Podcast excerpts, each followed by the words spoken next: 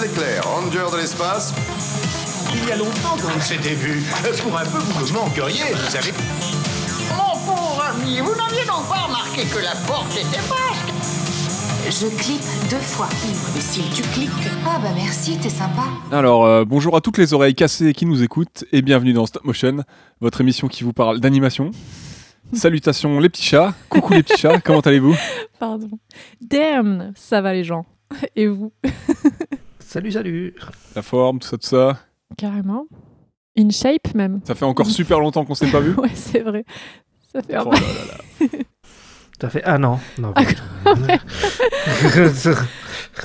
Pas loin, hein. Ça fait un moment qu'on n'a pas enregistré. ouais. Le mec n'a pas du tout la notion du temps, mais. On prend beaucoup trop de vacances, c'est pour ça. Ah, beaucoup trop. euh, ça va hein Un petit peu comme tout le monde. Alors, euh, petit rappel avant de débuter l'épisode, vous pouvez nous soutenir, soutenir ce podcast financièrement via notre page www.patreon.com slash stopmotionpod. Euh, on vous prépare un palier, même si les goals sur Patreon ont été supprimés. C'est pas de notre fait, hein, c'est Patreon qui a décidé de ça. On vous prépare quelque chose pour euh, ce premier palier qui pour nous a été, passé. On vous en dit pas plus pour le moment, ça sera, on pense, une surprise. Et euh, en tout cas, merci beaucoup pour votre soutien euh, à, nos, à nos mécènes de Patreon. Merci beaucoup à vous. C'est vraiment adorable ce que vous faites. Et euh, merci, bah, merci beaucoup encore une fois. Et on vous souhaite un très bon épisode. Et si vous pouvez nous soutenir, n'hésitez pas. Sinon, euh, c'est pas grave. hein. Si vous nous écoutez et que vous partagez nos épisodes, si vous likez, tout ça, tout ça, c'est déjà, euh, c'est déjà d'une grande aide. Hum, les copains, qu'est-ce qu'on a au programme aujourd'hui? Aujourd'hui, bah vas-y, je t'en prie. Ah oui, non, pardon. J'avais pas vu qu'il y avait une. il y avait- De voilà. C'est vrai que J'allais dire comme ça, moi j'allais Vas-y, improviser. vas-y, vas-y. Vrai. Improvise si tu veux, hein, YOLO. Hein. Non, je vais dire, euh, bah, on a un petit, un petit Ghibli. Ça, ça fait longtemps. Bah ouais. Voilà. Ouais, dernier film de notre thématique, Les Enfants Perdus. hein. Yes. Pour lequel vous avez voté. Merci Ouais, à ceux qui, ouais. ont, qui ont participé. Donc, euh, si tu tends l'oreille, donc euh, voilà, troisième et dernier film euh, pour, cette, euh, pour cette thématique. Est-ce que tu nous présenterais pas rapidement ce Si tu tends l'oreille, euh, Claire? Donc, on se retrouve pour discuter donc du film susnommé Si tu tends l'oreille, réalisé par Yoshifumi Kondo au sein du studio Ghibli en l'année standard 95. Il faudra attendre pas moins de 20 ans avant que le film sorte officiellement en France, soit en janvier 2015, directement en DVD et Blu-ray. Donc le film se situe, je dirais, dans le genre tranche de vie et relate la vie quotidienne des protagonistes, avec une petite touche de fantaisie, de magie et de poésie que l'on retrouve souvent dans les Ghibli, bien que ce film-ci soit plus réaliste, je trouve, dans son approche et son univers. On peut parler d'une comédie romantique, parfois dramatique et familiale. Mhm. Ouais, ouais, plutôt, plutôt d'accord. Alors, 20 ans, ça me fume, quoi. Il y aura un Mickey, ça aura pris 3 semaines, quoi. Ah ouais, ouais, j'étais, j'étais surprise. euh. Bah. Non, mais c'est pas tellement étonnant. Bah, parce que le, pre- le, pre- le premier qui est sorti, c'est Mononoke, je crois. Et, euh, Au cinéma En France. Ouais. C'est euh, En France. Porco Rosso. C'est Porco Rosso? Ouais. Ok. Bah, en tout cas, c'est fin 90, je crois. C'est 95, je crois, Porco Rosso, et Mononoke Hmm. 97, 98. Ouais, il y, avait- il y a eu plein de Ghibli avant qu'on n'a pas eu, euh, Mhm. qui Ouais. ils sont sortis au Japon, quoi. C'est pas le seul, pas le seul. lui il a vraiment tardé. Hein. Ouais, mais en- entre deux, on a eu Disney comme distributeur en France. Ils auraient pu le sortir.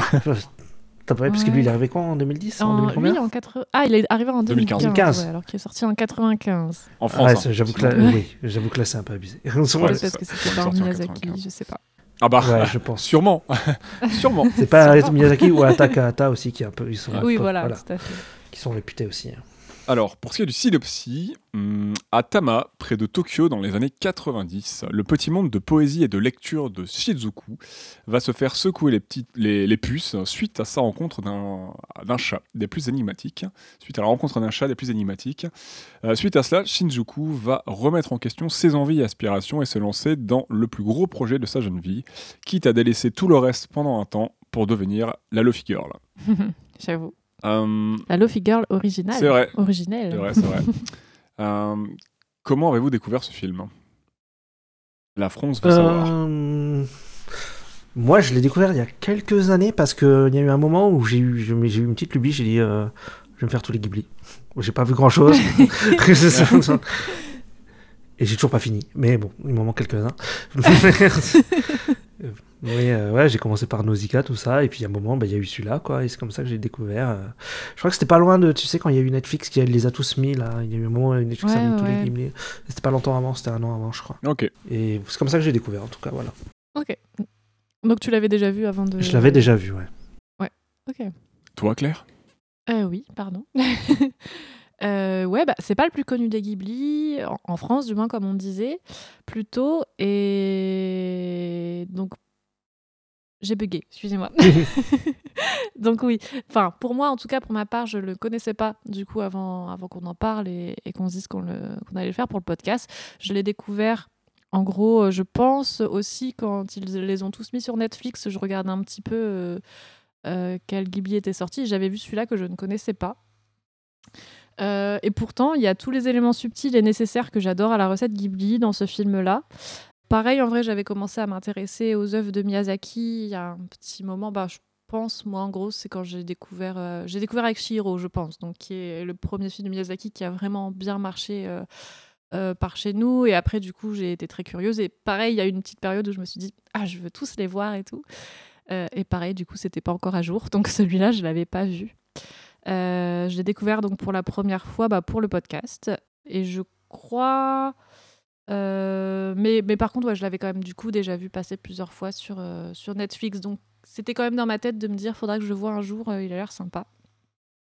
Et du coup, bah, je suis bien contente de l'avoir vu euh, pour le podcast en plus, donc on va pouvoir en parler, c'est très cool. Donc, euh, donc voilà, en gros. Ok, ok. Léro Bah moi, pour finir, euh, je connaissais le, alors je connaissais le film de nom depuis un moment. Il était euh, sur la ma liste, la fameuse qui est euh, un puits sans fond. on a tous cette liste-là, je crois. C'est infernal, hein. Une watchlist infernale, ouais. Donc euh, ouais, je le connaissais depuis un moment, mais je l'avais pas, je l'ai jamais, bon, voilà, je l'ai jamais lancé. J'ai jamais eu le voilà, petit déclic, même si de temps en temps je me refaisais ou je découvrais un Ghibli. Et euh, bon, j'ai mis un moment avant de sauter le pas et du coup on a profité du podcast pour euh, du coup se le mettre, euh, se le mettre de côté et puis se dire bah vas-y on va le mettre dans cette thématique. Donc voilà, je l'ai découvert à l'occasion du podcast, donc on l'a découvert ensemble avec Claire. Et, en vrai c'est assez dingue que je l'ai pas, je l'ai pas vu plus tôt parce que ça m'aurait, ça m'aurait bien plu même il y a quelques années. Et bah, c'était une, chouette découverte hein, sommairement. Vraiment dommage qu'il ait mis euh, notamment autant de temps à arriver en France. Je pense que c'est aussi pour ça que a peut-être mis aussi un peu de temps à, à le voir parce que bah, on n'entend pas beaucoup parler. C'est un film assez discret. hein. On le voit assez rarement Ouais. revenir, euh, même dans les films Dans d'animation. les tops et tout, ça revient pas. Ouais, Ouais, non, c'est assez rare. J'ai déjà vu passer dans des tops Ghibli et compagnie, mais j'en entends rarement parler dans l'animation générale, euh, entre guillemets, japonaise, quoi. Ouais. Voilà, au cinéma, quoi. Voilà. Non, pareil, ouais. Euh, pour qu'il y ait de la justification, pourquoi on l'a mis dans la thématique euh, Les enfants perdus? Euh, bah écoutez, pour ma part, en tout cas, j'ai vraiment découvert le lien avec les thématiques en regardant le film, puisque je n'avais aucune idée de ce dont ça parlait. Mais ouf, heureusement, on s'est pas trop planté, puisque je trouve que le film il trouve parfaitement sa place sur le podium de la thématique des enfants perdus. Par le prisme du point de vue donc de la vie quotidienne, si tu tends l'oreille, il aborde avec subtilité le passage de l'enfance à la vie adulte, mais aussi la quête identitaire à travers la recherche de soi, de ses envies, de ses buts et de ses rêves. Donc Shizuku, elle traverse une période complexe où elle se sent perdue sur de multiples aspects et elle mène son combat personnel pour se frayer un chemin dans la vie. Je trouve d'ailleurs que plusieurs personnages sont concernés par cette thématique, comme par exemple aussi euh, Seiji ou son grand-père, Euh, bien que le grand-père ne soit plus un enfant depuis longtemps, mais euh, il y a aussi des personnages plus... euh, comment dire mais enfin je sais pas trop comment dire pas des personnages humains mais comme celui du baron Ouais. qui, qui est aussi dans un sens perdu et séparé à jamais de, de celle qu'il aime donc il y y a cette thématique un peu des personnages qui qui sont un peu perdus sur certains aspects de la vie et qui, qui, qui cherchent euh, malgré tout à soit à retrouver ce qu'ils ont perdu soit à avancer et, et à se remettre de certaines certains drames passés etc donc je trouve ce film il rentre parfaitement dans la thématique pour le coup Je suis d'accord. Ouais, ouais, bah, je suis d'accord avec toi. À vrai dire, euh, il y a une part d'heureux hasard hein, que ce film colle aussi bien à la thématique, hein, comme tu le disais. Parce qu'il y a que Ista qui l'avait vu. Je sais pas si tu t'en souvenais beaucoup. Pas beaucoup, non. Et, euh, moi, je savais juste que Shizuku euh, serait une enfant paumée à un moment, mais je savais pas euh, à quel propos, euh, si ça allait être métaphorique, physique ou pas, etc. euh, suite à une brève recherche sur le film, vraiment pour assez bref pour me Ouais. garder un peu de mystère. Donc il y avait un petit peu de, euh, il y avait un petit peu de, de hasard aussi dans, de hasard heureux, voilà, dans, dans cette sélection. Et, et voilà, bah finalement, ça, ça tombe à pic, quoi. Ça tombe à pic. Mais je savais que le film brassait pas mal de choses sans, sans en connaître les enjeux, parce qu'on l'avait déjà quand même recommandé. Et, et voilà quoi, bah super, euh, ça colle parfaitement, c'était c'était cool, à- c'était cool à découvrir. Euh, pour ce qui est du contexte du film, ça vous dit de passer au film? Bah oui. Eh bien oui. Le film est une adaptation d'un manga, du manga éponyme, donc de Haoi euh, Hiragi, donc une mangaka japonaise, hein, c'est publié en 1989. Une suite existe, hein, elle se situe deux ans plus tard et elle s'intitule, si tu tends l'oreille, Les Temps Heureux, ou euh, Mimiwu Sumaseba Shiawase no Jiakan, qui est une, d'ailleurs une version live qui arrive bientôt. Oui, j'ai vu le trailer. Ah ouais, Tout à d'accord. l'heure, j'ai tapé le nom et j'ai vu le trailer, c'est Sony qui le fait. Ah, Ouais. d'accord. Il y a, il y a le baron et tout. euh, genre, Ok, pourquoi pas, ouais. ouais. Ouais, ouais. C'est un film japonais hein, sur le coup. Ok. Le projet serait l'initiati- la- l'initiative de Miyazaki. C'est pas lui qui était le producteur initial, mais il a récupéré, euh, il a récupéré la prod euh, en cours de route. Et il est aussi au storyboard et à l'écriture. Donc, euh, bon, Miyazaki Mm. était quand même assez impliqué, euh, assez Ouais, impliqué dans ce film. projet. Ouais. Ça me fait penser à. C'est du jeu vidéo, mais ça me fait penser à Armored Core. voilà, ça me enfin, voilà, c'est Armored Ah. Core 6. Non, c'est Miyazaki aussi qui a lancé. Enfin, pas le même, mais bon. Fait- Ouais, ouais, donc euh, le, entre guillemets le papa des, des Dark Souls, hein, des, des Souls, Elden Ring et compagnie, quoi. Voilà. Qui s'appelle aussi Voilà. Miyazaki. Bon, on n'est pas un podcast de jeux vidéo, donc euh, voilà. Pardon, j'ai pas les rêves. Euh, bah, si tu veux, grave. tu peux, tu peux enchaîner, Claire, si t'as envie. Donc, le studio Ghibli semble d'ailleurs sensible euh, aux œuvres de Madame Hiragi, puisqu'il réadaptera également un autre de ses mangas reliés au même univers, euh, Baron Neko no Donshaku, plus connu sous le titre du Royaume des chats, donc publié en 2002 et adapté la même année. Euh, on retrouve d'ailleurs des personnages communs aux deux histoires, le baron Humbert von Giggingen, Giggingen, oula, c'est pas facile à dire, et Muta, tous deux des, pro- des protagonistes félins. On peut d'ailleurs y voir un lien entre le premier opus, donc si tu tends l'oreille, qui, parle de l'inspiration et de la création d'un roman mettant en scène ces personnages, et le second opus, donc Le Royaume des chats, qui lui adapte directement l'une de ces histoires fantaisistes et magiques que vont vivre en fait ce- ces personnages. Cependant, il n'y a pas de lien plus concret et tangible entre les deux. Les deux histoires sont indépendantes euh, l'une de l'autre. C'est juste qu'il y a des personnages communs. Vous avez pas lu, vous, par exemple, Le Royaume des Chats, même en manga, un truc comme ça, non? Non, malheureusement. On a vu le film tous les trois J'ai vu le film, hein, et le Royaume des Oui, chats. pareil, mais j'ai- pas lu. Ouais, on l'avait revu ensemble. euh. Ouais. D'ailleurs, euh, dans, la quasiment dans la foulée. euh, Exactement. voilà. Ça, et on avait fait aussi euh, Aya, euh, Aya la sorcière. Ouais, ouais, c'est bon, on était dans les. Ghibli là. On était chaud. Qui pour nous parler un petit peu du réalisateur Yoshifumi Kondo? Euh, bah, je sais, je vais le faire. Vas-y. Donc, euh, Yoshifumi Kondo, il commence sa carrière en 68 chez A Production. Et il travaille en tant qu'animateur clé sur des projets tels que la série télévisée Lupin 3 de 71 à 72. En 72 et en 73, il travaille en tant qu'animateur clé sur les films Panda Petit Panda, écrit, écrit et réalisé par Miyazaki et Takahata. En 1978, il rejoint le studio Nippon Animation et travaille notamment sur euh, donc Conan, la série Conan le fils du futur avec Miyazaki. Euh, Je précise, euh, j'ai précisé avec Miyazaki dans les conducteurs, euh, parce que c'est important, ils ont commencé à travailler Oui, très tôt on- et, euh, énormément de fois ensemble Avant, avant, ouais. qu'ils se retrouvent Ouais, chez ouais, Ghibli. donc ils ont déjà un Ouais, background bah oui. commun. Oui, le fils du futur, je crois que c'est sorti avant. Oui, c'est pas Ghibli, c'était avant, je crois. Ouais, ouais, c'est avant. C'est pas produit par Ghibli, hein, c'est. euh, Du coup, non. c'est Nippon Animation, je crois. Ah d'accord. ok. Euh, il a aussi travaillé sur Anne, la maison au pignon vert avec euh, Miyazaki aussi. Et Tom Sawyer. Et Tom Sawyer, il n'y avait pas Miyazaki aussi à la prod Non? Ah, Ça me dit un truc. Euh, je sais plus, mais c'est possible Ouais. qu'il ait aussi travaillé un peu sur le projet. euh, sachant que Miyazaki ne réalisait pas forcément des épisodes, là, il était aussi à l'animation, à la direction de l'animation, ce genre de choses sur ce genre de projet-là, quoi. Ok. Kondo est impliqué dans le domaine de l'animation. En plus d'être talentueux dans cette activité, il écrit Animation no Hon, un livre sur l'animation pour débutants. Il était aussi actif syndicalement, donc c'était plutôt quelqu'un d'appliqué dans la vie professionnelle.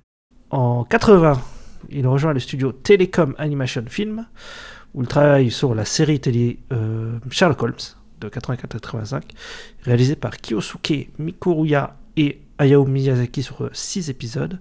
en tant qu'animateur clé et character design, création de personnages. Il a donc déjà travaillé à plusieurs reprises avec Miyazaki et Takahata quand il entre au studio Ghibli en 1987. Il travaille alors sur tous les films sortis depuis, soit en tant qu'animateur clé ou en tant que chef de l'animation. Exemple, Le Tombeau des Lucioles en 88, Kiki la petite sorcière, où il co-dirige l'animation avec Miyazaki, ou encore Porco Rosso, entre autres. Ouais, donc il était vraiment impliqué assez hautement Oui. dans, dans, mine de rien, dans la prod, euh, dans la réal. Ils, voilà, ils, ils étaient, ils étaient proches, donc ça sort pas nulle part qu'ils récupèrent, euh, qu'ils puissent adapter un, Oui. film euh, chez, euh, chez Ghibli lui par la fait suite. cette confiance. Et, Ouais, Oui. Qui, lui a accordé cette confiance-là. il ouais. était très. euh, Il est là depuis le début pratiquement, quoi, hein, sur le coup. hein. Ouais, ouais, et puis euh, c'était un aussi bon animateur, un aussi bon dessinateur que Miyazaki, que Takahata. Enfin, euh, c'est, enfin, il, il avait la confiance, voilà, il avait la confiance de, ses- de, de ses, de ses camarades, de ses potes. Je sais pas à quel point ils étaient proches, mais euh, je crois qu'ils étaient assez, euh, assez, amis Ouais, en fait. j'imagine, Et, du coup, euh, mm. Oui, je pense. ouais. et voilà quoi. Donc il passe à la réalisation avec euh, Si tu tends l'oreille en 95. Et en dehors du téléfilm, euh, je peux entendre L'Océan, sorti en 93. Son film est le premier à ne pas être réalisé par Miyazaki ou Takahata au sein du studio. Euh, ces derniers fondent beaucoup d'espoir en Kondo, puisqu'il est pressenti pour devenir le successeur du studio Ghibli après la retraite de ses deux fondateurs. Malheureusement, l'histoire en aura décidé autrement, puisque Kondo décide brutalement le 21 janvier 1998 à 47 ans d'une dissection aortique probab- probablement déclenchée par le surmenage. Je crois que c'est ce qu'a eu Kentaro Miura. Je crois Ouais, que malheureusement. ouais, C'est assez euh, récurrent, Ouais. je crois, au Japon. Ouais, ouais, ouais. Ouais, malheureusement, beaucoup mettent leur santé en. C'est. euh, Comment dire? Malmènent leur, santé- En leur péril. santé ouais, dans, dans Ouais. ces domaines-là, en effet. Sachant que quelques années avant, il avait déjà mis à un moment, il avait déjà pris un gros gros arrêt, je crois, il avait mis en stand-by quelques temps, je- il me, il me semble, sa vie pro, parce qu'il avait dû être soigné Oui, d'une très oui, grosse pneumonie. euh, J'avais vu ça aussi. Ouais, non, c'est. voilà. Je sais pas à quel point c'était peut-être dû à la fatigue ou pas, mais ouais, ouais, non, ça, ça, ça, ça a sans doute joué sur sa santé. Ouais. Bon, au scénario, donc on a Miyazaki. Je connais pas, c'est qui? Non. On va peut-être pas le représenter, euh, surtout qu'on va reparler de lui peut-être vite fait. Écoutez notre podcast sur euh, le château d'Antiel, sur. euh, je sais plus ce qu'on a fait. Sur Lupin, Ça, Kiki la petite euh, sorcière. la petite sorcière, ouais, on a fait trois. Donc si vous voulez des infos sur Miyazaki, n'hésitez pas à aller écouter ces trois podcasts. Exactement. Et euh, donc Miyazaki est le producteur via le studio, euh, le studio Ghibli, euh, donc le fameux studio d'animation euh, japonais créé en 85 par Miyazaki et Takahata, donc euh, connu pour euh, voilà Kiki la petite sorcière, euh, Pompoko, Mon voisin Totoro, Le tombeau des lucioles. euh, et dernièrement, euh, Aya et la sorcière de Goro Miyazaki, et prochainement le peut-être, on sait jamais avec lui, euh, peut-être le dernier film de Miyazaki Quand même, on euh, espère là. qui devrait sortir en novembre par chez nous, donc Le garçon et le héros. C'est ça. Euh, Est-ce que vous voulez nous parler du casting? Oui. Ah, Claire, vas-y. non. Non, j'ai pas envie. Oui. D'ailleurs, euh, est-ce que vous avez vu le film en VF ou pas? Enfin, Claire, non, on l'a Oui. vu en japonais, mais est-ce que tu l'as revu en VF en fait? Si, peut-être. Ah oui, d'accord. VF, Moi, vu en VF. Ouais, moi j'ai regardé Ok. en VF. Qui est sympa du coup? Oui. Ok. Très bien. Très, très Moi, j'ai revu les deux, du coup. Ok. Ça va. J'ai ouais. pas du tout euh, tenté la VF, j'avoue. Vraiment en travaillant, euh, j'ai remis le film en fond une fois en japonais, une fois en, en VF, et euh, ça va, ça passe. Il y a des trucs que je préfère en japonais, c'est sûr, mais euh, ça va. Ouais. L'idée est là. Ok. Eh bien. Il n'y a ouais. pas Cadmerat qui fait donc, euh, ça, Olivier Giraud. qui- Olivier Giraud qui fait le baron. Là, il parle pas, du coup, ça va. Ah si, si, je suis con, il y a des scènes. parle. Si, il parle Oui, à un oui, moment. Euh, oui, donc on a Shizuku Tsukishima, qui est donc euh, l'héroïne du film. La voix japonaise, c'est Yoko Onna, et la voix fran- française, c'est Kelly Maro. Ensuite, on a Seiji Amazawa, donc le love interest de Shizuku, euh, type artiste un peu cynique. La voix japonaise, c'est Issei Takahashi, et la voix française, c'est Hugo Brunswick. Ensuite, on a Asako Tsukishima, la mère de Shizuku. Donc la voix japonaise, c'est Shigeru Muroi. Et la voix française, c'est Marie-Laure Douniac. Ensuite, Seiyatsu Kishima, le père de Shizuku. Voix française, Takashi Chi- Tachibana. Pardon. Et- Non, voix japonaise, Takashi Tachibana. Et la voix française, Alexis Victor. J'étais en train de regarder justement parce que le nom me disait quelque chose. Ouais. Et c'est la voix de, en VF de Rocket Raccoon et de, de Loki Ah, aussi. D'accord, ok. Voilà. Ok, ok. Ensuite, on a Shio Tsukishima, la sœur de Shizuku. Donc la voix japonaise, c'est Yorie Yamashita. Et la voix française, c'est Marion l'écrivain. c'est drôle. Shiro Nishi, qui est le grand-père de Saiji. Donc la voix japonaise, c'est Keiju Kobayashi. Et la voix française, c'est Marc Casso. Et enfin, Yuko Arada, la meilleure amie de Shizuku. La voix japonaise, c'est Maiko Kayama. Et la voix française, c'est Claire Barada. Bon, j'ai mis les personnages principaux, hein, j'ai pas tout cité. C'est déjà pas mal. C'est déjà pas mal, ouais. Est-ce que, est que tu vous parlais des petites infos diverses que tu as glanées, euh, que tu as repérées durant le film? Que tu avais repéré du coup dans le film parce que en effet il y a un certain plan de Shizuku qui a inspiré la création de la Lofi Girl donc c'est le dessin d'une jeune femme écoutant de la musique au casque devant sa fenêtre qui est devenue l'icône de la chaîne musicale euh, du même nom sur YouTube. Et à la base, c'est même pas inspiré. hein. À la base, ils ont repris juste Ils le ont plan. carrément repris, ils l'ont ouais, bouclé. ouais. Ouais. Et c'est pour ça que la Ah, cha- c'est- c'est pour ça que d'ailleurs la vidéo qui faisait des milliers d'heures, euh, 13 000 heures, je crois, elle avait été supprimée, demandée d'être supprimée par YouTube parce qu'ils n'avaient pas les droits. Hmm, D'accord. Ah, je sais pas ça. mais Ça a été relancé, euh, Ils ont fait quoi pour la changer sur le coup Bah, ils ont, ont fait une sorte de fan art, ils l'ont modifié. Maintenant, il y a même des Lofi euh, guy, euh, il y a des euh, Lofi Ah bah, il y a il y des oui, Lofi oui, il y en a pop, il y a tout. Hmm. Mais euh, et la chaîne est de temps en temps, enfin la chaîne, la vidéo est de temps en temps arrêtée. Je crois que le record c'est 13 000 et quelques d'heures, euh, 13 000 euh, Ouais. l'heure et quelques 13 de 000 vidéos, je crois, je sais plus quoi. Mm. C'est énorme. Ah, j'avoue, j'avoue. Tu te rappelles, on avait été dans un resto, ils, ils, ils mettaient ça en. Ah oui, oui, oui, c'est vrai. C'est Ouais. vrai, c'est vrai. Bon voilà, bah, du coup ça a été changé. Maintenant il y a plein de plein de variantes de la Lofi Girl. Voilà. Ok, ouais, ouais, ouais. Ouais, c'est marrant qu'on ait retrouvé l'origine du coup. Bah après le plan il est Enfin, genre le même. Oui, je veux dire. Je me euh, suis dit, il y a un truc là, bah oui, c'est forcément ça. oui. oui, quand elle fait ses devoirs en fait sur le coup. C'est ça. comme- Ouais, oui. c'est ça, quand Ouais. elle, Avec son euh, casque. Avec son casque, euh, quand elle travaille. Bah oui, oui, j'ai même pas, j'ai même pas calculé, mais oui. Moi, j'avais pas capté non plus, c'est Romain qui fait Ah, mais oui Ah, ouais, c'est vrai. Bah oui, non, mais quand tu me dis, ça me paraît Ouais. évident. Mais... Damn, ça me dit quelque chose. Et alors, il y a plusieurs clins d'œil à certains films de Miyazaki qui sont faits tout au long du film. Donc, monsieur s'est lancé des petits clins d'œil quand même. hein. Il y a un livre qui est intitulé Totoro dans la bibliothèque. Euh, Il y a l'horloge ancienne qui est de la marque Porco Rosso. Ou encore, il y a une petite sorcière accrochée au-dessus du bureau de Shizuku qui nous fait forcément penser à Kiki. Perso, il y a l'une des séquences aussi euh, imaginées par Shizuku qui se déroule dans un double tunnel serti de pierres brillantes qui m'a fait penser moi, un petit peu au château ambulant aussi. Donc je trouvais qu'il y avait oui. quand même pas mal de petites, euh, de petites rêves par-ci par-là éparpillées. C'est euh, pas la seule rêve d'ailleurs. Ouais. Au château ambulant, il y en a encore une. Ah Euh, au château ambulant, au château dans le ciel, il y Ah, en au a château une. dans le ciel, d'accord. Oui, la pierre, euh, la pierre bleue, là, euh, elle, elle la cite d'ailleurs, je crois. euh. Ouais, bah il y a littéralement les petites planètes là qui volent à un moment quand elle euh, quand elle part, euh, quand on découvre pour la première fois le, le- la, enfin, la- durant la scène de vol, il y a des planètes qui vont tourner autour d'elle quand le baron l'envole, l'en- l'en- l'en- la prend et euh, la prend par la main et se met se met à voler. Ouais. Il y a des petites Mhm. planètes qui tournent et en fait apparemment c'est appelé des Laputa. Ah, ok. Bon, bah, il y a vraiment euh, beaucoup de, de, de petites refs euh, dissimulées par-ci, par-là. Donc voilà, c'était rigolo d'en repérer certaines. Certaines plus évidentes que d'autres, mais du coup, euh, c'est rigolo. C'est une double ref, je précise, genre mais je reparlerai après. Ok, d'accord. Euh, donc voilà, on sent que, euh, que du coup Miyazaki s'est quand même impliqué à superviser et, et accompagner le projet, je pense, ou du moins que aussi, je pense, Kondo peut-être a aussi un certain respect et- pour les œuvres de Miyazaki et, et- et que c'est une manière aussi de lui rendre hommage, euh, peut-être aussi par là, Ouais. euh, de le remercier de sa confiance, peut-être aussi, enfin je sais pas, mais en tout cas voilà, il y a toutes ces petites refs là. Après, il y a souvent des petites refs, hein, même dans d'autres. Mhm. euh, même Miyazaki, dans d'autres de ses films, il fait des Oui, refs, oui, etc. oui. Ça Mhm. lui arrive. Mais ouais, ouais, de toute façon, comme Kundo a travaillé sur tous les films de Miyazaki Bah oui. Takahata, je crois, jusque 97.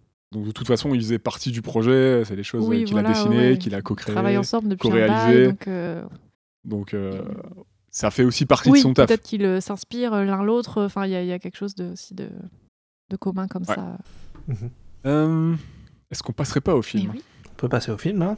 Ah non, j'ai oublié une petite anecdote que je peux rajouter. C'est que pour la projection du film, la sortie du film euh, au cinéma, donc il y a eu une pub qui était faite. euh, bon, il y avait beaucoup de publicité qui était faite autour du nom un peu de, de Miyazaki et du côté un peu magique du film pour, euh, pour attirer un peu le chaland parce que bon, c'était surtout Miyazaki et Takahata qui, qui attiraient les gens aussi déjà à l'époque pour, pour Ouais. Il y a un court métrage qui était projeté juste avant qui s'appelle On Ah Your oui. Mark Et euh, c'était projeté euh, en avant, euh, en- enfin juste avant le, voilà, juste avant le film. petite entrée, petite entrée avant le plat c'était pas un clip musical? C'est peut-être un clip musical, mais c'est un court métrage réalisé par Oui, Miyazaki, il me je semble crois. avoir lu aussi dessus. Je crois que c'est. Enfin, Miyazaki a fait le clip du coup d'un groupe. Et du coup, c'est un petit court métrage. Je crois que c'est ça. Je l'ai regardé. sur... Il est disponible sur Dailymotion. Je crois que c'est ça. On Your Mars. Et. Ok. Ah bah, je l'ai pas vu, j'irai du le coup, voir. c'est tiens. ça. C'est c'est- c'est- enfin, c'est- c'est un clip en fait musical. hein. donc, euh, Mais ouais, ouais. Il y a bien la petite patte de Miyazaki, c'est sûr. Enfin, totalement même, puisque c'est lui qui a, qui Ok. a réalisé le court métrage. Mais Eh ben, je vais aller voir ça sur Yes. Dailymotion. On passe au film? Go. Yes.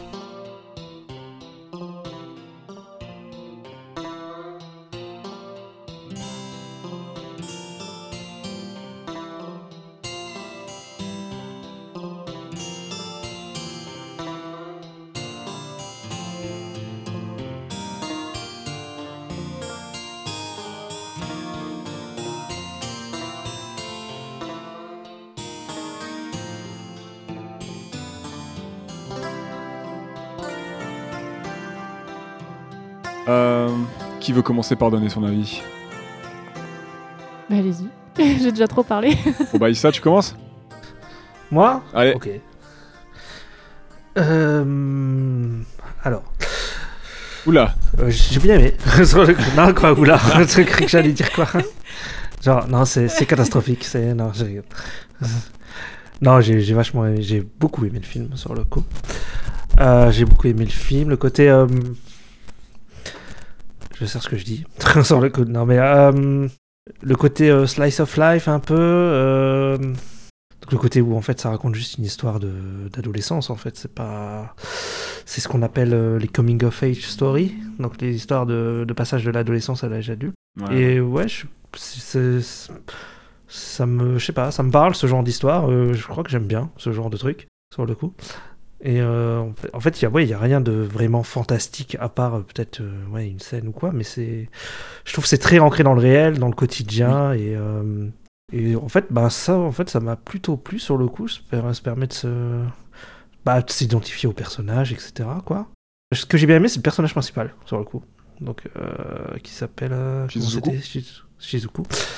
Shizuku parce que j'ai trouvé qu'elle était vachement, euh, elle était très nuancée en fait. Elle pouvait autant, euh, c'était pas juste la jeune fille naïve ou euh, il n'y avait pas un archétype quoi. Elle avait plein d'expressions, plein de, plein de, ouais, pas- je sais pas vraiment comment dire, mais ouais, elle avait, elle est très, euh, elle est pas binaire quoi. Elle est, Ouais, non, non. Elle est assez complète, elle est, elle est assez Ouais, construite. elle a- Très complète. Mm. Ouais.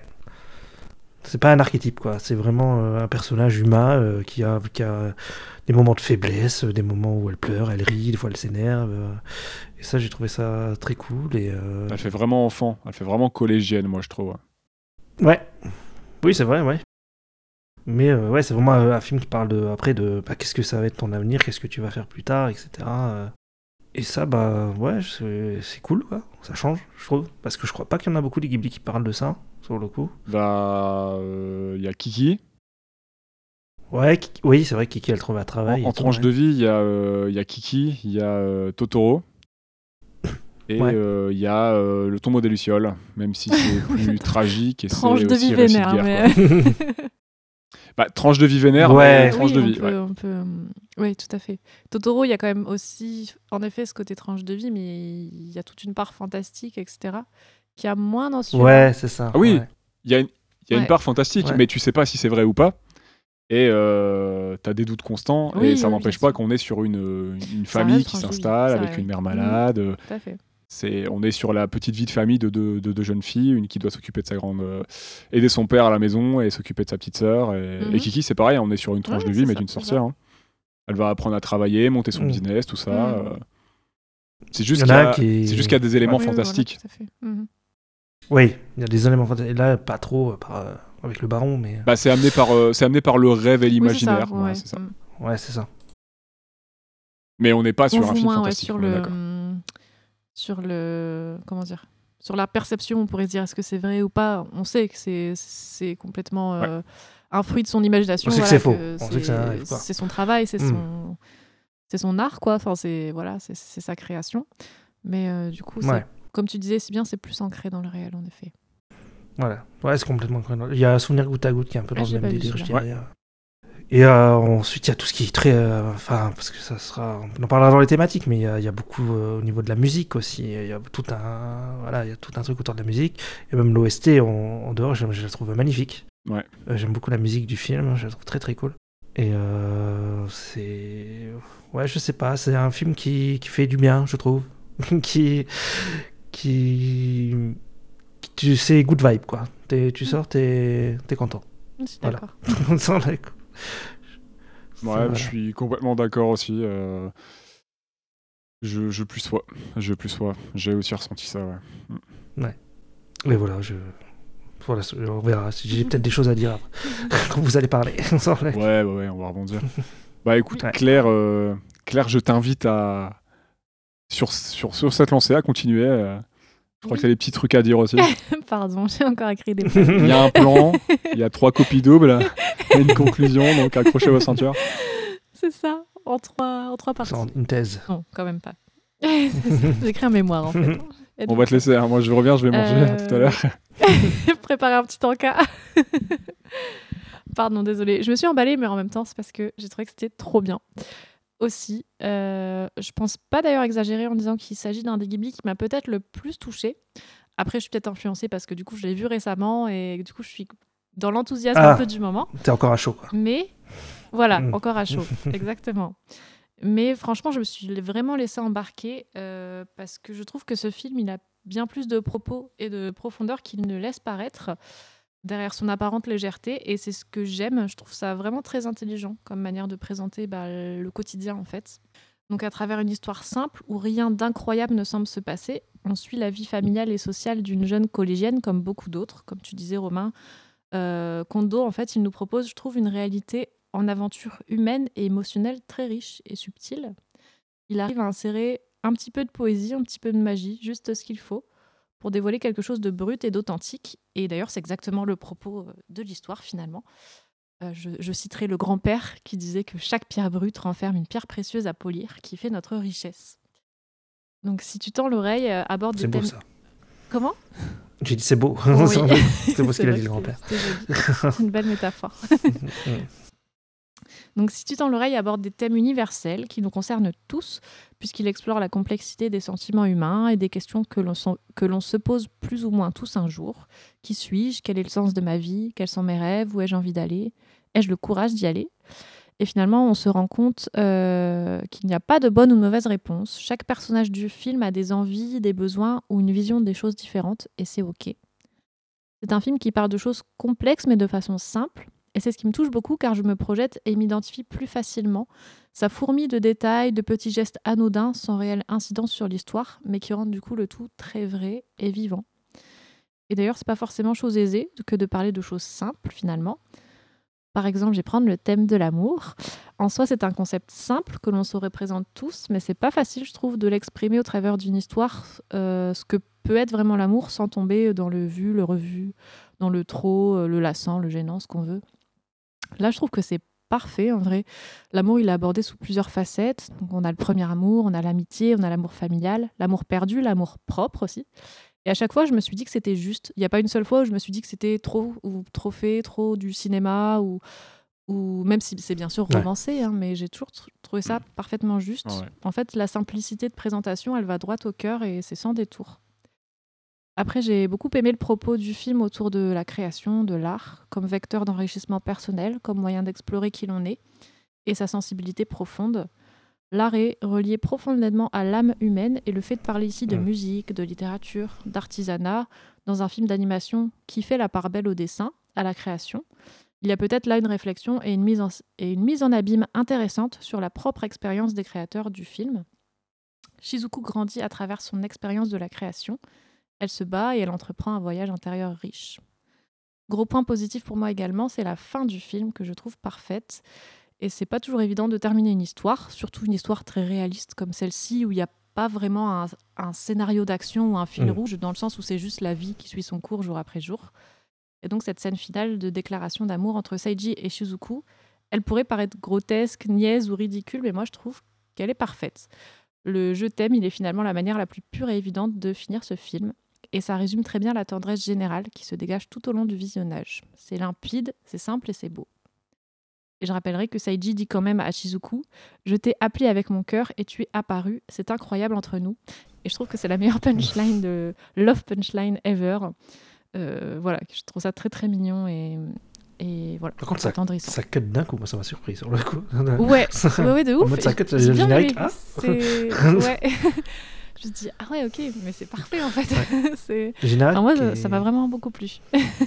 Le générique est très sympa d'ailleurs, je trouve. Aussi, ouais. Parce qu'il se passe des Ouais. trucs euh, en fond et machin, t'as un peu On la voit les suite de l'histoire. personnages, ouais, ouais, marcher. Ça continue en fait. C'est Ouais. ça qui est sympa, c'est qu'on voit que la vie continue, quoi. C'est. Mm. Ouais, c'est ça, c'est le propos du film un peu. hein. La vie Ouais. quotidienne qui suit son cours.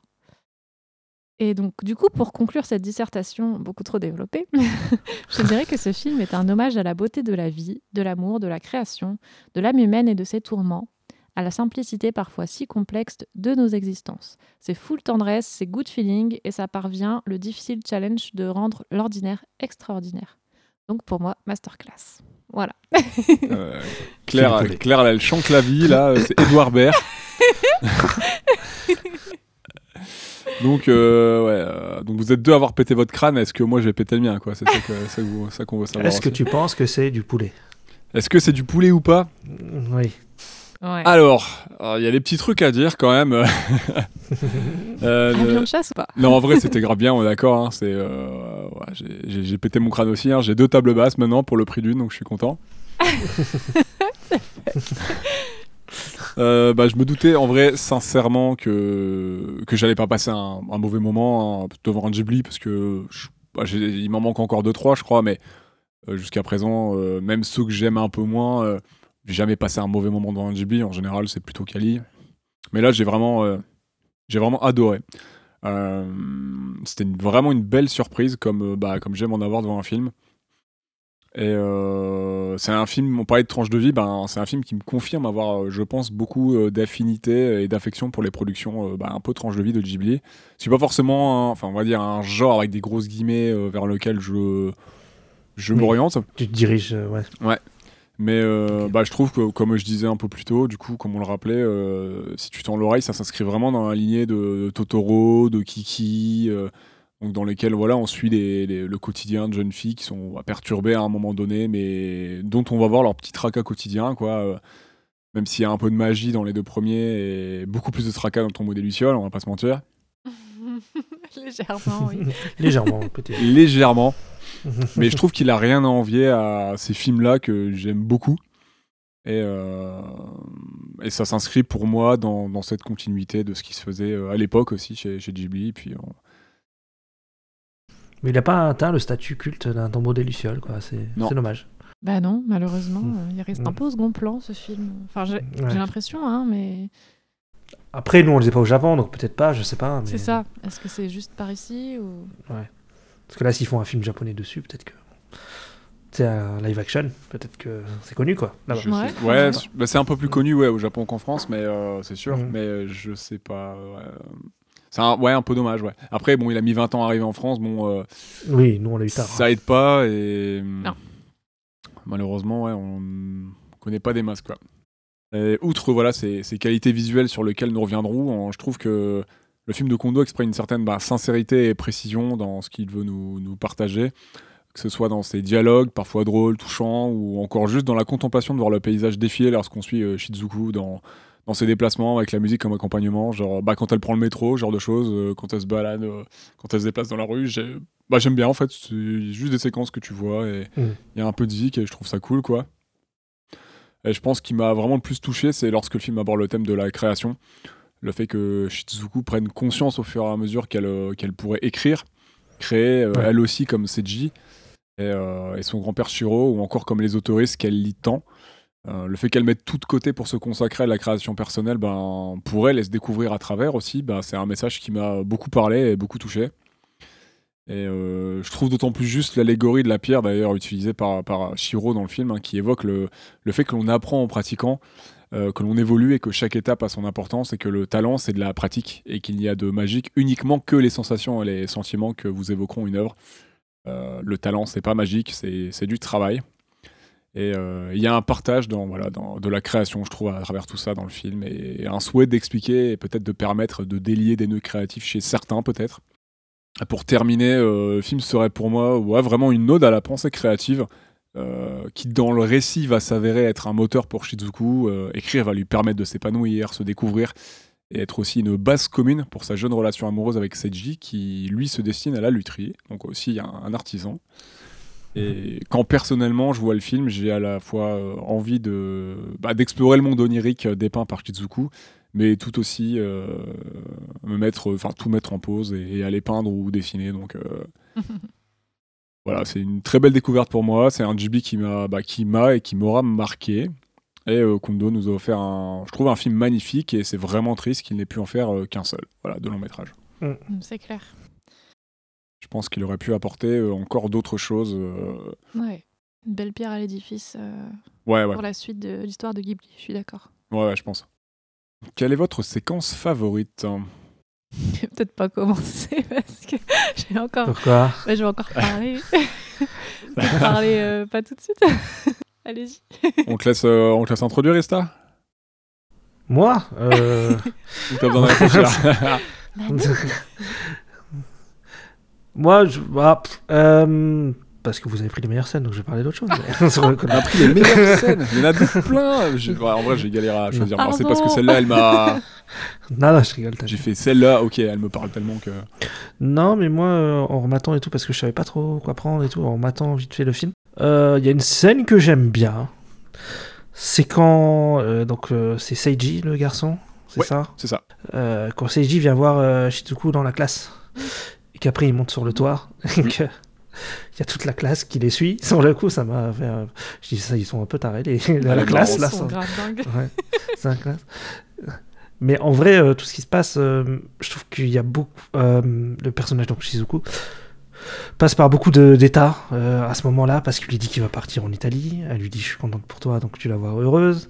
Mais après, elle est, elle est un peu triste aussi. Euh, après, elle s'énerve contre les autres qui les font chier. Donc en fait, Ouais. tu vois, ce que, quand je disais qu'elle n'était pas. euh, qu'elle était pas uni- unilatérale quoi en gros le personnage qu'il n'est pas unidimensionnel euh, voilà il a pas que il est là tu vois bien tous ses, ses états d'esprit tout sa, toute sa personnalité je trouve je trouve que tu as, tout un peu regroupé dans, dans toute cette, cette séquence en fait et je trouve que ça résume assez bien le film en fait de ce qu'il est tout, tout, tout, toute cette séquence là t'as l'histoire d'amour t'as le côté un peu marrant t'as le t'as le personnage qui, qui a vraiment qui passe vraiment par toutes les émotions et qui et il se- moi j'ai enfin t'as de la musique qui se lance quand ils sont sur le toit qui est, qui est super, une super musique qui est très belle Je suis d'accord. Voilà, elle est incroyable cette et, idée. et, euh, et les personnages bah, ils sont aussi euh, très attachants moi je trouve qu'ils sont mignons à deux quand ils sont en train de se parler fou. et tout euh, et- et Ils ont une belle relation, quoi. les deux, je trouve. Ouais. Mm. Je suis d'accord. Ouais. où ils parlent justement aussi de leur avenir, de tout ça. Il dit voilà, si ça va pas, je reviendrai, etc. Donc euh, t'as un peu tout, tout, ouais, tout, je pense que tout, tout le film est à peu près résumé euh, dans toute cette séquence, quoi. Et c'est pour ça que je trouve que bah, elle est intéressante, quoi. Euh, Voilà.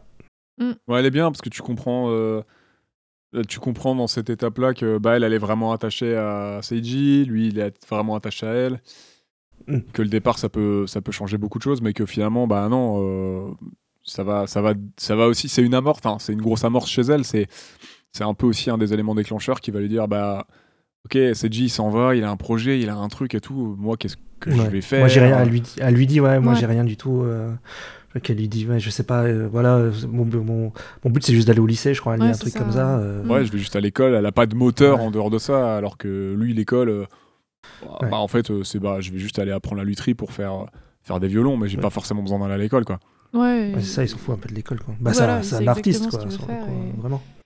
Et je pense que c'est aussi en effet Mm. une scène un peu tournante du film, tu vois, où vraiment elle réalise, Ouais, ouais. euh, elle réalise que qu'elle aussi, tu vois, elle veut, elle veut trouver son but, qu'elle aussi, elle veut avancer et que et qu'elle veut pas rester à stagner pendant que lui, euh, en fait, il trace, enfin, il trace sa route, il, il avance quoi vers son rêve. Et je pense qu'elle, c'est ce moment-là où, en effet, elle est intérieurement, je pense, il y a plein de choses qui se passent. À la fois, elle est heureuse pour lui, à la fois, elle se pose plein de questions par rapport à elle-même et et t'as raison, en fait, c'est ce qui en fait un personnage si riche, euh, avec un panel d'émotions euh, tellement complexe et, et varié que, que c'est important de comprendre via ces scènes que ces émotions, après, elle va les mettre dans, dans son, sa création, dans son art, dans, dans ce qu'elle va vouloir produire. Et du coup, c'est c'est une Ouais. scène importante, je suis d'accord. Voilà, elle ajoute un jalon à leur Ouais. relation et, et ça, voilà. va être un, ça va être un basculement dans, dans, dans sa vie. euh, Parce que, imaginons que même s'ils restent pas ensemble, ça va la. ça- bah, ça- ce- cet instant-là va changer sa vie parce qu'elle aura, euh, si elle continue sur sa lancée, écrit son livre, peut-être devenir autrice, etc. Et c'est euh, c'est vraiment un, un gros gap dans, dans sa vie, au moins de, de jeunes de jeune autrices et au moins de, de jeunes, de jeunes filles. Quoi. Oui, parce que c'est vraiment un moment où elle réfléchit sur son avenir et qu'est-ce qu'elle va Mm. faire euh, Ouais, c'est ça. hein. Mm. plus tard, quoi. bah, Donc, euh, ouais. prend conscience qu'il y a l'école, mais en fait, faut... Pour voir plus il va loin. y avoir une Ouais, fin à l'école, il va y avoir autre chose. C'est Enfin, du moins, elle, elle ressent ce besoin, je pense, de voir plus loin. Alors qu'il y a d'autres personnages qui se posent pas forcément la question et c'est ok. Mais elle, je pense, ça la, ça la travaille pas mal. Et à ce Mm. moment-là, Saïdi, en fait, c'est plus une sorte de déclencheur de. Comment dire Il apparaît dans sa vie au bon moment pour qu'elle se dise Ok, moi aussi je peux le faire. Elle avait peut-être besoin de ce truc de courage de dire Moi aussi je vais le faire et de se trouver une raison de le faire. Et. Ouais. Tu peux déjà Ouais. faire quelque Elle chose, a en fait. besoin ouais. depuis un petit moment, je pense, et elle arrive à trouver un peu plus spécifiquement ce qu'elle a besoin de faire quand Seiji euh, bah, il apparaît dans sa vie et elle prend un petit peu exemple sur lui pour certaines choses et, et voilà. Bah, exactement, ouais. Je sais plus, c'est ça après qu'elle se met à. C'est après ça qu'elle se met à, à s'enfermer et à plus parler à C'est quand personne. il tout ça. part, je crois. hein, ouais, Je sais plus. ça. Ouais, ouais. Ouais. Elle a, elle a une séquence de déprime aussi. Elle va chez, elle va chez sa pote. Ils vont en reparler. Puis elle dit Ah Ah, oui, ouais, c'est bon, ça Oui, y est. ça. euh, faut pas que je me laisse. euh, je vais ça. faire, je vais écrire un livre. Je vais faire Ouais. comme lui. Je vais faire un, je vais monter mon projet. non T'es Macron, quoi. Bah non, voyons. Et euh, elle va recroiser euh, Muta et puis c'est parti. Elle va, elle va demander Ouais. l'autorisation au grand-père de, de, de Seiji, euh, c'est Shiro, euh, de si elle peut utiliser Baron pour son Mhm, livre et puis à haut s'est lancé quoi. Et Mouta qui s'appelle pas tout le temps Mouta. Oui, il y a plein de noms. Il s'appelle Moon. Ouais. Ah, ça- Ouais, Moon. C'est un chat qui bouffe à tous les râteliers. Ouais. Gros patapouf. Il va dans toutes les Ils ont toutes les maisons Ouais. bouffées en fait. Il faut pas se laisser Ah bah, abattre. oui. C'est dommage. Hein. quand, quand il nargue le chien aussi sur la vie. Voilà, c'est c'est bon pour Ok, moi. ouais. Ouais, très bon choix de scène. On peut peut-être enchaîner sur la fameuse séquence de Claire qui est aussi euh, un moment entre un moment tournant euh, entre Seiji et, Ouais, c'est vrai. et, euh, et Shizuku, euh, si ça te dit. Écoute, allons-y. Donc, euh, moi, j'ai choisi la scène de chant euh, et de violon dans l'atelier du grand-père de Seiji. J'oublie toujours le nom du grand-père. C'est Choji, c'est ça? Je sais plus. C'est Shiro. Shiro, pardon. Euh, donc, j'ai vraiment beaucoup aimé cette scène qui, euh, bah, sous couvert d'un moment plein de légèreté, et je pense, comme on disait aussi, à un tournant clé du film et de la relation entre Shizuku et Seiji. Déjà, c'est la première fois que Seiji s'ouvre et qu'on en apprend un peu plus sur lui. On constate qu'il a une fibre artistique, qu'il est artisan et musicien. Et ce moment un peu hors du temps nous montre sa- la sensibilité de Seiji, sa part créative. Lui qui jusqu'ici passait un peu pour un garçon taquin, un peu têtu, euh, un peu renfrogné. Ah, il a fait chier. hein, Voilà, ouais. 30 minutes. hein. Oh, je le trouve drôle, moi, quand il Ils se moque de la oui. chanson et tout. Là. C'est rigolo. Ouais. c'est rigolo. Mais du coup, là, on va le découvrir sous un autre jour. Euh, cette scène nous introduit à sa personnalité intérieure, donc un jeune homme passionné, émotif, déterminé, minutieux, rêveur et enthousiaste. Quant à Shizuku, il en est de même. Le fait de chanter et de porter le texte qu'elle a elle-même écrit, d'oser se lancer malgré ses réticences, parce qu'elle pense qu'elle chante faux, euh, nous montre qu'elle franchit un cap, elle ouvre son cœur, elle ose se détacher des freins qu'elle s'était mises, et je pense que c'est aussi le déclencheur de son parcours dans la suite du film. Elle va se donner corps et âme dans son projet, aller au bout de son objectif afin de se trouver et de se comprendre, de se comprendre un peu plus elle-même. Et Seiji, dans ce parcours, il est une force, une inspiration qui la pousse en ce sens, qui l'incite à s'ouvrir et à s'épanouir. Et je pense que cette scène, c'est un peu la métaphore de ça, puisque c'est lui qui l'incite à chanter et qui dit Allez, euh, je, joue que si tu chantes. Et puis du coup, il y, a- ce truc un peu euh, où elle décide de le faire, et je pense que c'est un peu une métaphore de la suite du film. Le chant et la musique ont cette capacité à exprimer des émotions ou à les déclencher, les faire naître en nous. Et cette scène, elle nous montre plusieurs choses. Déjà, comme, je disais, pardon, le courage de se lancer, l'enthou- l'enthousiasme et l'étonnement du moment, La prise de confiance, la chaleur aussi du partage de ce moment unique euh, entre du coup elle, Seiji, et le grand-père et les amis du grand-père, la découverte de l'autre et la satisfaction de se sentir euh, soi, et la joie finale de l'avoir fait, la fierté aussi j'imagine de l'avoir fait. Il y a quelque chose de très intimiste dans ce moment qui en dit bien plus que ce qu'il laisse apparaître. Les paroles de la chanson sont d'ailleurs très significatives. Il s'agit du thème principal qui reviendra plusieurs fois tout au long du film, Take Me Home Country Road, une reprise de la chanson américaine de Bill Danoff, Taffy Niverts et de l'interprète John Denver. Donc la traduction que Shizuku en a faite parle d'indépendance, de prendre la route sans se retourner, de vaincre sa peur de la solitude et de quitter sa terre natale pour se détacher de son cocon et partir à l'aventure, à la conquête de soi. Cette chanson, c'est un peu l'hymne de Shizuku tout au long du film. Et le fait qu'elle l'interprète pour la première fois à cœur ouvert est synonyme d'un switch et d'un déclencheur en elle pour la suite de l'histoire. Et finalement, c'est le moment qui précède aussi la révélation de l'identité de Seiji, que jusqu'ici, elle ne savait pas que c'était Seiji. Donc Shizuku, Ouais. elle réalise que Ouais. c'est la personne qui en fait empruntait les livres qu'elle lisait à la bibliothèque avant elle. Et elle avait un petit peu fantasmé sur ce, sur ce prénom. Elle idéalisait genre un, un beau brun, euh, non pas beau brun spécialement, mais un beau garçon ténébreux, je sais pas quoi. C'était assez mignon. Et elle avait envie de découvrir qui c'était. Et du coup, là, elle tombe un peu dénue, genre, mais c'est toi en fait Et du coup, cette amorce. déception. Quoi Ça- en plus, j'avoue, genre, ah, mais c'est toi Ah. Justement, dans J'aurais la, pas- la scène que je parlais tout à l'heure, euh, il lui révèle qu'en fait, lui, il voyait son nom Oui, et il prenait les livres aussi parce qu'il voyait oui, son oui, nom. oui. Ouais. En fait, je pense qu'il l'avait repéré aussi. depuis un moment et apparemment, c'était fait exprès. ouais, aussi. Ouais, ouais, ouais. En fait, ils se sont repérés tous les deux. c'est trop mignon. et donc cette amorce, elle nous montre le lien qui se crée petit à petit entre Saiji et Shizuku, comme une destinée commune qui tout doucement les rapproche, comme une évidence. Chacun contact de l'autre et de leur amour naissant vont se mettre en quête de leurs rêves, vont avoir le courage d'écouter leur cœur et de tout faire pour se donner les moyens de réussir. C'est pas anodin non plus qu'elle partage ce moment avec le grand-père de Saiji, puisqu'il aura également un rôle très important dans son éclosion personnelle et dans sa découverte d'elle-même, de son accomplissement. Il est celui qui la soutiendra, qui lui montrera qu'elle peut y arriver et qu'elle a les ressources en elle pour créer quelque chose de beau.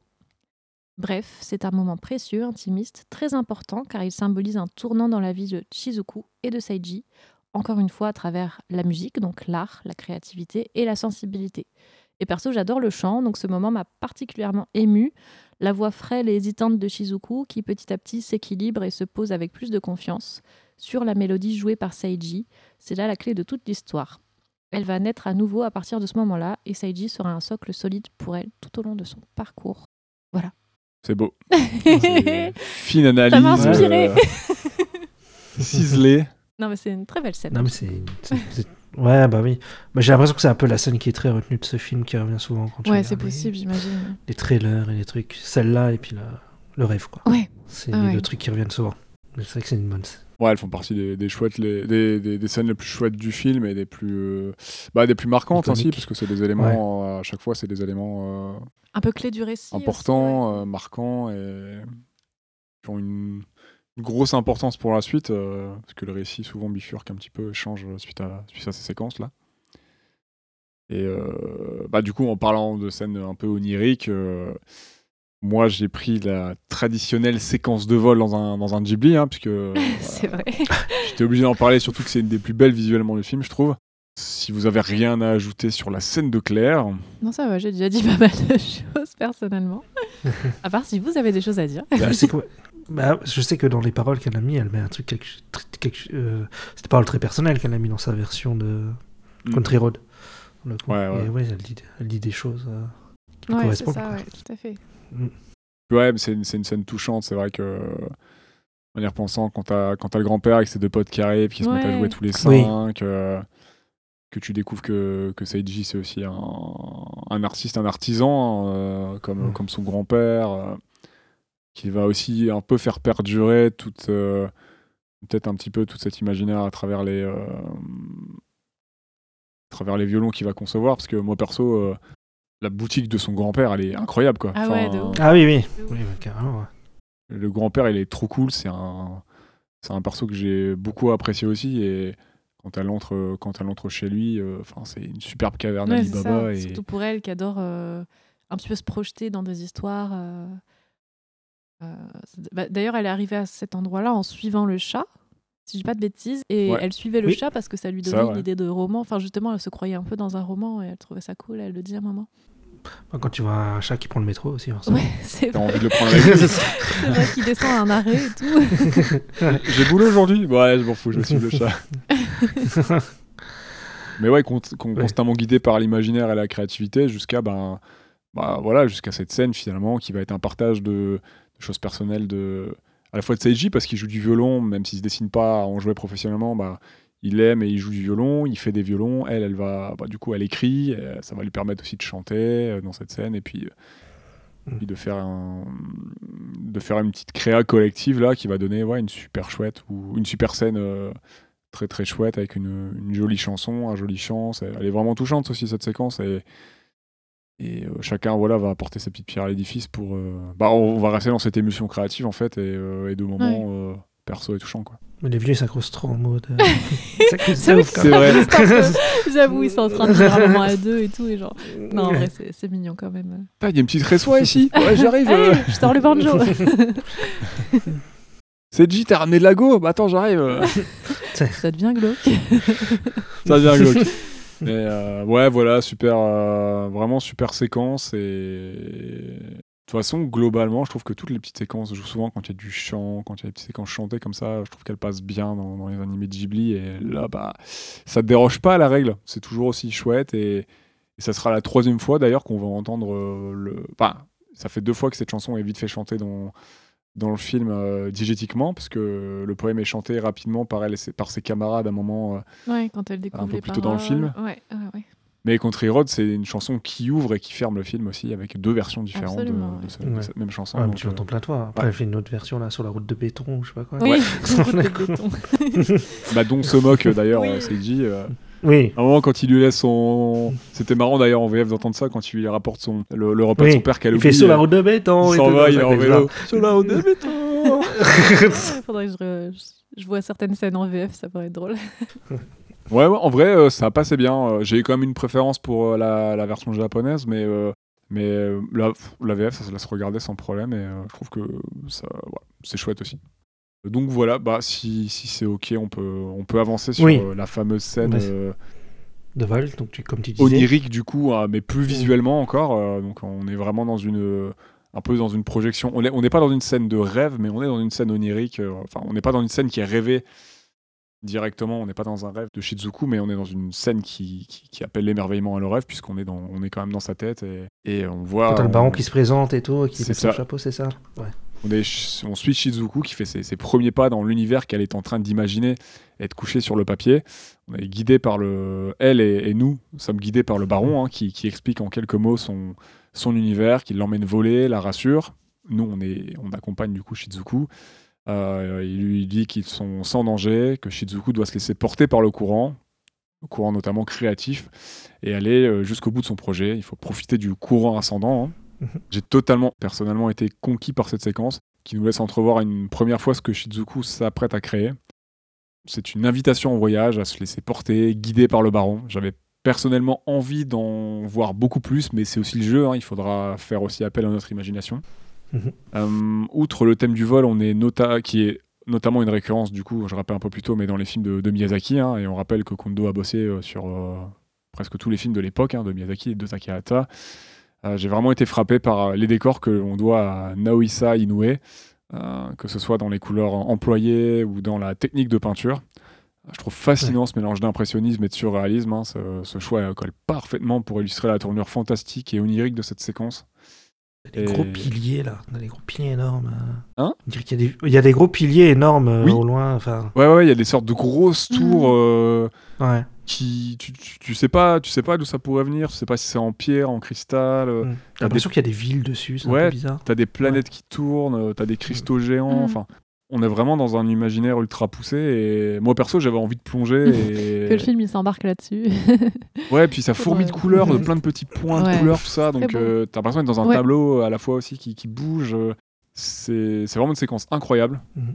Voilà, en plus, ce choix personnellement de couleurs me parle beaucoup. hein. Il est assez proche de la palette, moi, que j'emploie euh, en- sur mes différents euh, projets. Et j'y suis particulièrement sensible. J'ai aussi vu que Naohisa Inoue avait réalisé un court métrage pour, pour le musée de Ghibli. Je... faudrait vraiment que je le vois. Et il a écrit des livres, quelques mangas, donc euh, il a fait des adhérents interactifs et tout. Donc il faudrait que je me penche un peu là-dessus parce que ça m'a vraiment euh, happé. J'aime, euh, pour terminer, euh, quoique non, c'est pas encore pour terminer. J'aime j'aime le lâcher prise, hein, le rêve et le surréalisme présent dans cette séquence. J'ai envie de visiter les Laputa, du coup. Euh, donc les Laputa qui sont peut-être en référence à Laputa in the Sky de Miyazaki, sorti quelques années auparavant. Le château dans le ciel, Mais- en français. Exactement. Mais aussi, apparemment, euh, les Laputa sont présents, sont même dans les titres de certains livres de Naohisa Inoue. Voilà. Ah d'accord, ok. Donc ça a peut-être rien à voir. Quoi. Ça a peut-être rien à voir, mais euh, Ouais. ça fait une double ref. Ouais. En fait, les décors qu'on a pu voir là dans, dans la tête, euh, enfin dans la tête, euh, pour illustrer ce qu'il y a dans la tête, pour illustrer l'univers de, de Shizuku. Mhm. Apparemment, ça serait lié à l'univers d'Iblar créé par, créé par euh, Euh, Naohisa Inoue, donc euh, un peintre, le peintre japonais qui a fait les décors de, de toutes ces séquences. Ok. Et en fait, c'est euh, c'est complètement dans son style et dans ce qu'il a l'habitude de créer pour ses œuvres à lui. Donc, euh, Mm. c'est c'est quelque chose. Voilà, on va dire que c'est peut-être un, un vraiment un mélange d'univers, un partage d'univers, un partage voilà d'envie, de, de créa, etc. Quoi. Mm. Je le verrais peut-être plus comme ça que juste peut-être des simples rêves. quoi. Peut-être une prolongation Après, de son univers. en soi, c'était déjà une référence, je crois, à l'univers de Gulliver, euh, avec la Puta, la planète. euh, Ouais, ouais, ouais, aussi. On en avait parlé dans le château dans le ciel. euh, Exactement, mais la Puta, c'était inspiré déjà d'un conte c'est ça. avec une planète. Je sais plus, il y avait les riches. Et les- Enfin, je sais plus. Ouais, c'est avait ça, ça vient de. ça, Enfin, si on dit pas de bêtises, oui, c'est ça, il me semble. il me semble. Ouais, hein, on en avait donc, parlé. euh, il a peut-être repris aussi ce concept. Mais du coup, c'est marrant de, de citer ça quand Mm. ça vient aussi d'un film de Miyazaki, Oui. quand c'est aussi Bah oui. dans son travail à toi. C'est clair. Et donc toutes ces petites planètes là qui virevoltent autour de Baron et de Shizuku, euh, de parcourir ce pays, moi ça, me- donne envie. C'est pile poil la touche fantastique qu'il me faut, euh, qu'il faut je trouve dans le film. Même si j'aurais voulu en voir un peu plus, hein, rien que pour le plaisir de découvrir d'autres décors, mais ça fait voilà comme je disais un peu plus tôt partie du mystère, du peu de son univers que nous dévoile Shizuku et bah ça fonctionne bien dans le film. Ces petites touches d'onirisme, je trouve que c'est un bon ratio. C'est aussi bien de pas tout savoir. Et voilà, ce, ce court instant de lâcher prise va servir de poussée à Shizuku pour euh, se lancer corps et âme durant deux mois dans l'écriture de son premier livre et gros projet créatif. Elle va tout mettre de côté, comme Seiji, pour relever ce défi et se prouver qu'elle peut elle aussi écrire et créer de ses propres mains. Ses parents vont s'inquiéter de la situation, sa sœur aussi, mais ils seront là pour la soutenir et lui faire confiance dans son entreprise en lui expliquant qu'on peut parcourir une autre voie pour faire sa vie, hein, mais qu'agir en dehors de la voie commune, entre guillemets, à savoir l'école et les diplômes, tutti quanti, bah, peut s'avérer ardu et, euh, et qu'elle sera seule face à certains choix. Quoi. Enfin, pour terminer, voilà, c'est définitivement ma séquence euh, préférée, mais je peux aussi citer le passage du magasin de poupées, hein, compté par le baron, qui revient sur son origine, sa création et celle Oui. de sa fiancée, Absolument. Qui est dans le même euh, esprit. Ouais. dans le même Oui. style, qui est incroyable, qui est voilà, compté par le baron, et on a envie de le suivre, hein, voilà. Mm. Les décors sont incroyables et voilà, c'est un moment surréaliste dans l'univers de Shizuku qui m'aura permis de découvrir les, les fantastiques peintures de Naohisa euh, Inoue et euh, bah juste pour ça, bah merci et je suis trop fan et c'est un film qui, qui va et qui m'a marqué. Voilà. Mais à ce moment-là, euh, par contre, est un peu différent parce que les personnages sont tous en ombre. Tu vois pas de vrais euh, humains, tu sais? Oui, les humains sont en nombre, sauf le peintre, le, le peintre, le Ouais. créateur, sauf le créateur, je crois, de, du baron et de sa fiancée, Je crois pas que c'est des ombres. Hein, qui est pas en parce nombre. qu'on voit même une sûr dame avec des Ah, petites oreilles. euh, Ça, Il est pas en ombre Ce qui est juste que c'est pas forcément des humains, parce qu'en fait, il, il raconte que ça se passe à une époque où le f- il y a des sorcières. Enfin, apparemment, il y a, il y a une touche de fantastique. Ah oui, je dis n'importe Non, je Non, sais de quoi tu parles, Ista. Les ombres, c'est Mais quand, au début, on les voit en ombre, ça, en flashback. c'est quand Shiro raconte Ah oui. son passé Oui, en Allemagne quand il a récupéré la figurine. Euh, Du baron. qui nous parle de Oui, sa, voilà, du baron, de la Ah, fiancée du baron, de sa fiancée à lui. Il s'était dit ils vont Ah chacun oui, donc ça, c'est encore une autre séquence. Ok, d'accord. Ouais, c'est- vrai. C'est un Parce que celle-là, moi, je l'avais, je l'avais trouvé chouette aussi. hein, Elle est un peu différente. et- Ouais. Bah, très belle séquence, ouais. Très Qui va, euh. qui va relier ce que ce qu'écrit euh, finalement euh, Shizuku dans son livre. C'est pour ça que Shiro lui raconte le grand-père et, euh, et qui va faire lien aussi avec la, la vie euh, rêvée euh, et imaginée qu'elle a qu'elle a donnée au baron dans son livre. Raconte En sachant que que- du coup, la vie du baron, c'est un peu la vie du grand-père. Enfin, c'est une sorte de projection. euh, ouais, mais elle le savait ces pas. deux statuettes séparées. Non, elle le savait pas. C'est ça. Elle l'a écrit est euh, joli, sans ouais. connaître Hmm. cette histoire et lui il lui a raconté par la suite. Ouais. Tout à fait. ouais. Mais tu vois bien, les personnages sont, oui, sont tout en noir. On voit pas Ouais. leur visage. Ouais, ouais. ouais, ouais. Mais ils ont des vêtements normaux. Quoi.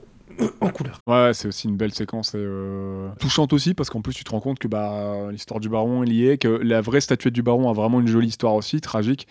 Et euh, t'aurais aimé que ça se passe mieux en fait. Bah ouais, j'aimerais bien voir l'autre côté de l'histoire. Ça se trouve, elle attend aussi euh, ce On grand-père espère depuis des années. Elle attend vie, ouais, euh. et que, que peut-être elle, elle attend euh, aussi avec la petite statuette de Louise, du coup, le- la fiancée du baron. Enfin, peut-être ils sont séparés, mais on sait pas.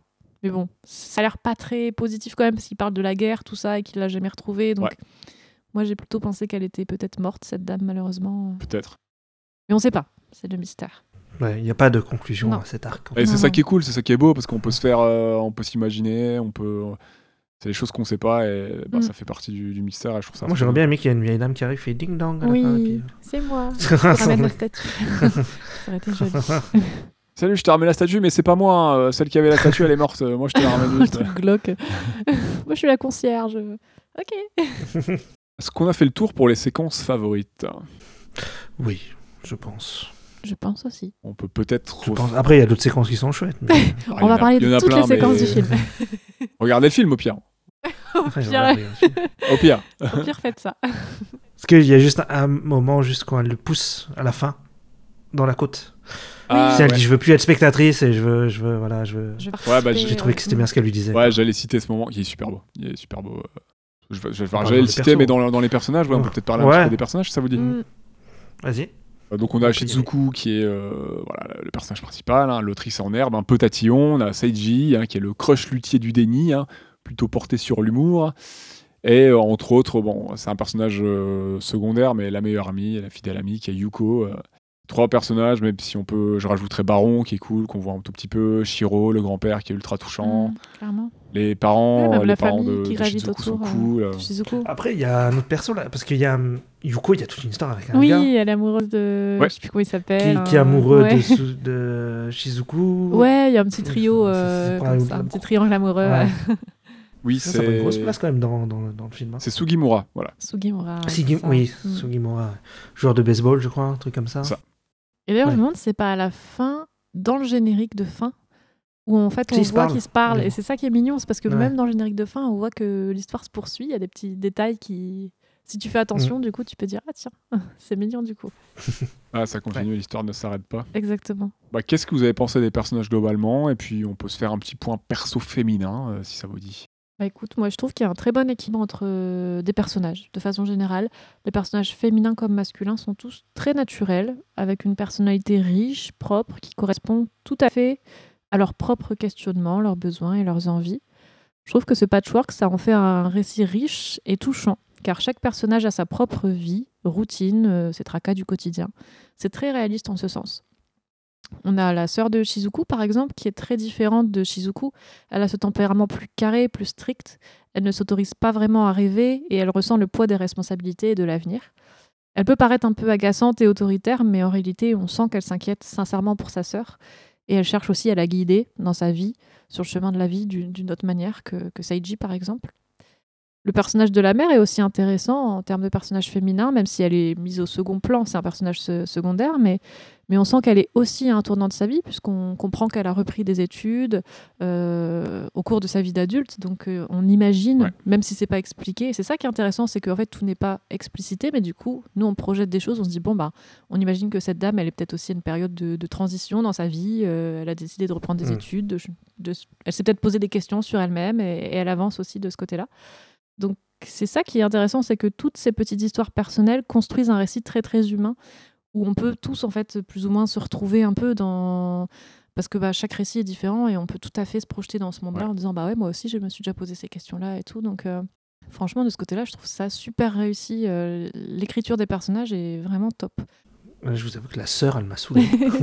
Parce qu'elle est vraiment en mode, euh, faut faire le diplôme, Ouais. machin, après tu vas au travail, machin, c'est elle vraiment... est très très ouais très autoritaire très intrusive aussi mais euh, je pense malgré elle qu'elle le fait pour le bien Enfin, elle pense le faire pour le bien de Shizuku Oui, je ouais, pense, oui. elle s'inquiète Ouais. à la fois pour ses parents pour Shizuku et elle essaie de je pense de, de décharger ses parents en s'occupant de Shizuku et en même temps euh, bon, parfois elle se mêle peut-être un peu trop de ce qui la regarde pas mais mais bon C'est ça.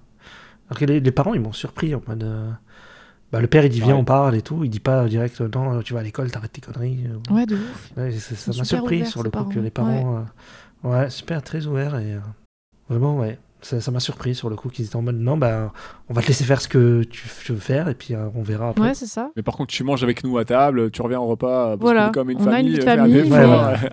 Je te laisse faire ce que tu veux à condition que tu en prennes la responsabilité. Enfin, je trouve ça assez ma- très mature Mm. comme, euh, comme discours, quoi. Ouais, d'accord. Bah, moi, je trouve ça aussi. euh, les, les, les persos, notamment les persos féminins, globalement, je les trouve vraiment chouettes.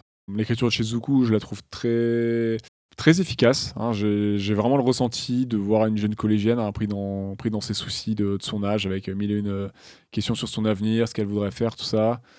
Sa relation avec Yuko, elle fonctionne bien. Les persos, je les trouve sains euh, et ont principalement des petits tracas amoureux totalement legit avec, euh, avec leur âge. hein. Ça romance avec des guillemets avec Seiji, elle est plutôt drôle, elle est mignonne, euh, ils ont chacun les petits gestes affectueux l'un envers l'autre, ils s'encouragent. et- Il rougit tout le temps, Ils sont- trop ils sont- mignon. Mais ouais, ils sont chouettes à voir ensemble.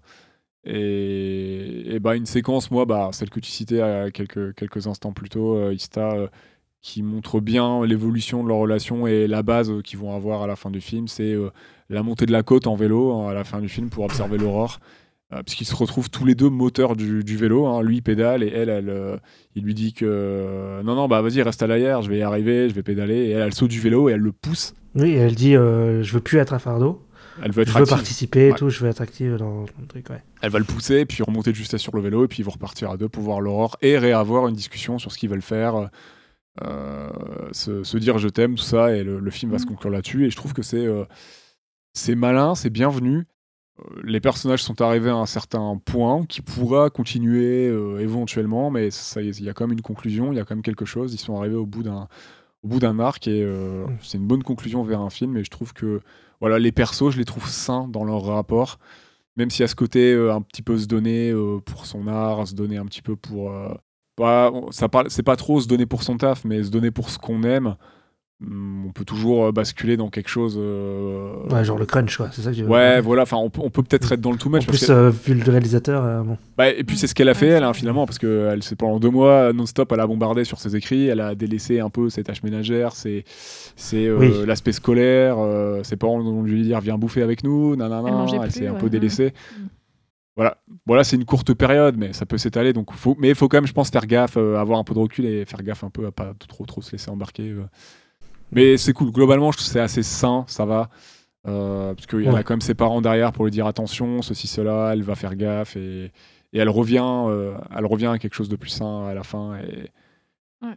c'est, une étape qui lui a permis d'apprendre et tout. Et voilà, je trouve que là-dessus le film est quand même assez malin, et intéressant et bien ficelé. Je suis Voilà. d'accord. Ce qui est malin aussi, c'est du coup, je trouve, de, bah, comme tu disais, avec la scène du vélo, ou même les scènes dont on a tous parlé tout à l'heure, enfin, surtout euh, de ta scène, Ista et la mienne, c'est que je trouve que à travers justement des, des petits gestes, des petites scènes comme ça, il y a un message à chaque fois derrière. Et du coup, ça veut pas trop nous. Ça veut pas nous le, matrer- le- nous le montrer pardon, de manière obvious, genre euh, tenez, ce qu'on a voulu dire, c'est ça, ça, ça. Genre euh, ça, c'est la métaphore. Non, en fait, Ouais. tout est subtilement intégré dans des petits gestes du quotidien. Genre elle descend, elle pousse le vélo, ça fait partie de, de l'action, de ce qui se passe, et en même temps, ça veut dire quelque chose. C'est plus profond fluide. que ça, tu vois. Genre, euh, elle aussi, elle va Oui. être euh, autrice, elle va être euh, décisionnaire, elle va- décisionnaire, pardon, elle va participer, tu vois, à ce qui se passe. Elle va plus juste suivre. Enfin, bref, il y a toutes des métaphores qu'on peut voir derrière sur leurs propres émotions. Et c'est sur ce coup-là que j'ai trouvé ça très malin et intelligent parce que du coup, c'est pas lourd. C'est quelque chose de très léger, très naturel. Et en même temps, quand tu regardes bien ce qui se passe dans le décor, quand tu regardes bien ce qui se passe dans les actions, bah, ça veut dire plein de choses en fait euh, par rapport à, à leur vie, à leurs ressentiments, à, leur- à leurs propres évolutions. Et c'est super intelligent, je trouve. Ouais, parce que fi- finalement, il raconte autant dans les dialogues que Ouais. par l'image. euh, et là, l'image suit le dialogue et l'évolution du, des personnages. Donc, euh, c'est ça qui fonctionne bien. Quoi. Tu peux à la fois le voir et le lire et le comprendre. et Carrément. C'est bien mis en scène. Ce genre de séquences-là sont vraiment cool. On va pouvoir parler, euh, parler technique un petit peu et, euh, et visuel pour le film. Euh, donc le film est de l'animation euh, 2D traditionnelle, mais combinée au numérique, puisque le film est la première prod Ghibli qui intègre à son processus, qui l'intègre donc à le numérique, les ordinateurs à son processus de production, hein, ce qui se traduit par l'intégration et la combinaison d'éléments traditionnels via, via ordinateur. Donc on scanne tout ça et puis on assemble, etc. On monte, etc. qu'est-ce que vous avez, euh, qu'est-ce que vous avez pensé des visuels du film euh, globalement? Bah, Eh ben, moi, ça m'a plu. voilà, pareil. Enfin, non, mais j'ai. Super l'ambiance. Non, mais en vrai, oui, ça m'a plu. J'étais, non, j'étais charmée, je pense, par le grain qui a l'air un peu vieilli. Je trouve aussi du, de l'animation. Ça fait vraiment vieux Ghibli. Enfin, je sais pas trop comment le dire. C'est, pas du tout négatif hein, ce que je dis, mais euh, il y a une patte. Bah, d'ailleurs, quand on a vu par la suite le Royaume des chats, on a tout de suite senti que c'était pas Ouais, forcément. tu vois que les années c'est pas 2000 le- sont passées, quoi, Royaume des chats, non je plus, pense, mais ouais. exactement.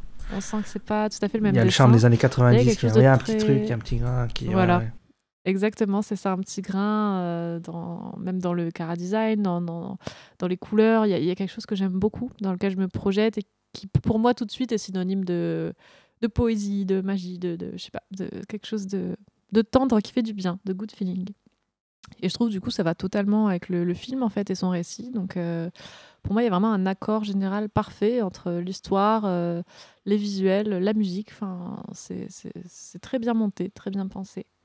Il y a des beaux décors, on voit pas mal de villes, euh, chose qu'on voit peut-être moins dans d'autres Ghibli qui sont plus axés campagne ou plus nature. Ouais, Là, il y a beaucoup de villes quand vrai. même, c'est très citadin. Ouais, ça se passe à, je Euh, rappelle, à mais il y a des Tama, paysages très jolis. euh, dans la métropole, Ouais. euh, ouais, ouais, métropole euh, tokyoïte. Tokyo. Après, Kiki la petite sorcière, ça- elle commence à la campagne, mais après, elle va en ville. Elle va bosser entre elles. Mhm, ouais, c'est vrai. C'est vrai, ouais, ouais. J'ai l'impression que c'est un peu plus rare, Mm. ou je- j'ai plus trop de souvenirs. Mais... Il me semble que dans le château euh, ambulant, il y a aussi une grosse ville. Au début, euh, ouais, ouais. Mm. Ouais, Il vient la chercher dans une ville, c'est vrai. C'est vrai. Bah, même est en sorcière, après, elle y retourne, je crois, ou je sais plus. Mhm. Voilà, enfin bref. Mais possible, ouais, du coup. Mm. C'est vrai que j'avais pas forcément de souvenirs. Parce que là, ça fait ville très Bah là, réaliste, c'est en fait. c'est une ville contemporaine, hein, euh, c'est euh, un peu Tokyo, Tama Ouais, des années exactement. 90, donc euh, Mm. ils ont littéralement repris Ouais. des, des vrais quartiers qui existent, des, euh, des, des vrais Mm. euh, quartiers résidentiels, des rues et tout, donc on est vraiment sur quelque chose de d'un peu naturaliste, euh, un peu comme il y a dans Totoro par moment, qui reprennent des lieux qui existent vraiment à certains endroits. Moi, j'allais. Là, je faisais Ouais. dans ma tête un parallèle avec Belle de Osoda, Ah ouais, qui avait refait Ouais. une ville, etc., qui existe vraiment. euh, Ah ouais, ouais. Mm. bah c'est un peu ce même procédé, hein, un peu ce procédé naturaliste. Mm. hein, euh. Ouais, voilà. Même si là, il a pas repris. Là, ils ont pris une vraie ville ou non, ils ont fait un truc à eux ou- De quoi dans le film là? Ouais. Ah non, non, c'est des vrais quartiers qui ont été refaits, etc. Il y a littéralement des C'est rues où qui existent et tout. C'est Tama. C'est euh, Ah, c'est ok, les quartiers de la ville de Tama qui est dans la métropole euh, de Tokyo. Ça marche. Voilà, bah, moi perso, visuellement, je trouve que tout le film est réussi. hein. Tout autant que les autres prods Ghibli. hein. Voilà, je, je me répète. hein, euh, Kondo s'inscrit bien euh, dans la qualité des films de ses pairs hein, de l'époque, donc Takahata et, et Miyazaki, hein, en apportant donc ça pas très, euh, je trouve, naturaliste par moment. Euh, J'aime beaucoup Mhm. la retranscription donc de la ville de Tama. hein. C'est les scènes, elles fourmillent de détails avec pas mal d'éléments animés, animés à l'unisson par moment. Euh, c'est coloré, c'est nivelé, c'est verdoyant, les décors ils paraissent vivants, c'est euh, habité avec une mention spéciale pour le magasin d'antiquité hein, qui donne l'impression de traverser des natures mortes euh, colorées là entre la statue du baron, la sculpture de cheval incrustée de pierres précieuses ou, ou la fantastique horloge hein, habitée par des automates qui a réparé Shiro. Enfin, j'ai envie d'y être quoi, j'ai envie d'être chez l'antiquaire et aller tout regarder, ouvrir les armoires, sentir le bois, voir les fleurs, ça a l'air incroyable. C'est vrai. Vrai. Faire un petit rail de poussière, ça a l'air incroyable. Je finis à Oh. Narnia. en, en mettant le film en fond, là, il y a une transition que je trouve trop cool. Euh, c'est justement dans le- quand tu parlais de la scène du rêve tout à l'heure, et il y a le- quand ça passe du rêve à la réalité, en fait, la transition, c'est la caméra, elle descend, Oui. et tout d'un coup, tu es devant le personnage qui descend les escaliers. Là, Ah, et, euh, ok. Elle est trop bien cette transition. Et une partie du, de sa projection, de son rêve, bah, se retrouve dans le ciel et tout. euh, tu Ouais, finis sur ça. la ville qui existe vraiment. C'est trop, trop, trop, trop classe. J'adore cette transition. ouais, bien vu. Non, très très joli, ouais. On doit d'ailleurs la DA à Satoshi Kuroda, qui a notamment travaillé sur Akira, Kiki, Mononoke. Alors, il est, j'ai vu qu'il était background artiste, euh, donc chargé des décors. Bah, apparemment, j'ai pas réussi à trouver vraiment les sources parce que sur son site, il ne, c'est un, c'est un très grand artiste japonais qui a fait beaucoup de, de clips de, de- de musique, de pubs, etc. Euh, il y a, je suis allé voir sur son site, mais j'ai pas trouvé d'infos concernant les films d'animation ou les autres films sur lesquels il a travaillé. Et euh, apparemment, il a aussi fait de l'anime, mais à prendre avec des, à prendre avec des pincettes, j'ai pas pu vérifier cette information. Mais en tout cas, il a travaillé au background d'artiste et au décor et, et à la DA sur plusieurs films. D'accord. Mais vous pouvez aller voir son site hein, si vous aimez un peu ce qui est un peu, euh, un peu street, etc. Euh, il fait des choses très très chouettes euh, visuellement. Ok. Ok. Kurada, ah oui. Ça dit qu'il est devenu indépendant en 2013. Est-ce que tu veux nous parler un tout petit peu de, de Naohisa Inoue, euh, Claire? Parce que j'ai- Bah, je l'ai cité des- euh, plusieurs ouais, fois ce bah, nom, mais je ne l'ai pas coup, présenté encore. plutôt bien présent. Déjà, ouais, on a amorcé euh, sa présentation tout à l'heure.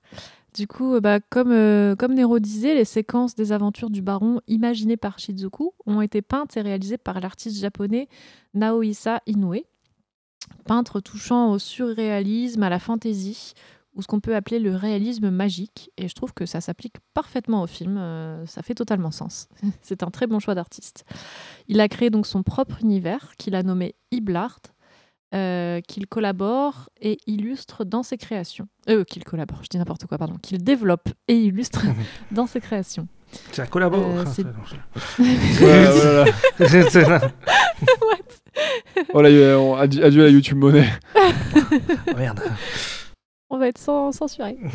Euh, il a oui, créé donc cet univers-là, et c'est de cet univers que provient l'esthétique visuelle des dites séquences dans le film. si tu tends l'oreille, Inoue, il a collaboré à plusieurs reprises avec Miyazaki et Ghibli, comme tu disais. Donc, euh, donc voilà, je pense qu'ils ont fait appel à lui parce que cet univers correspondait bien à quelque chose d'un peu, euh, Onirique. d'un peu fantasmagorique, d'un Ouais. peu euh, onirique, comme tu disais, quelque chose, quelque chose qui, se, qui coupe bien avec euh, le côté beaucoup plus réaliste et terre à terre euh, du reste du film.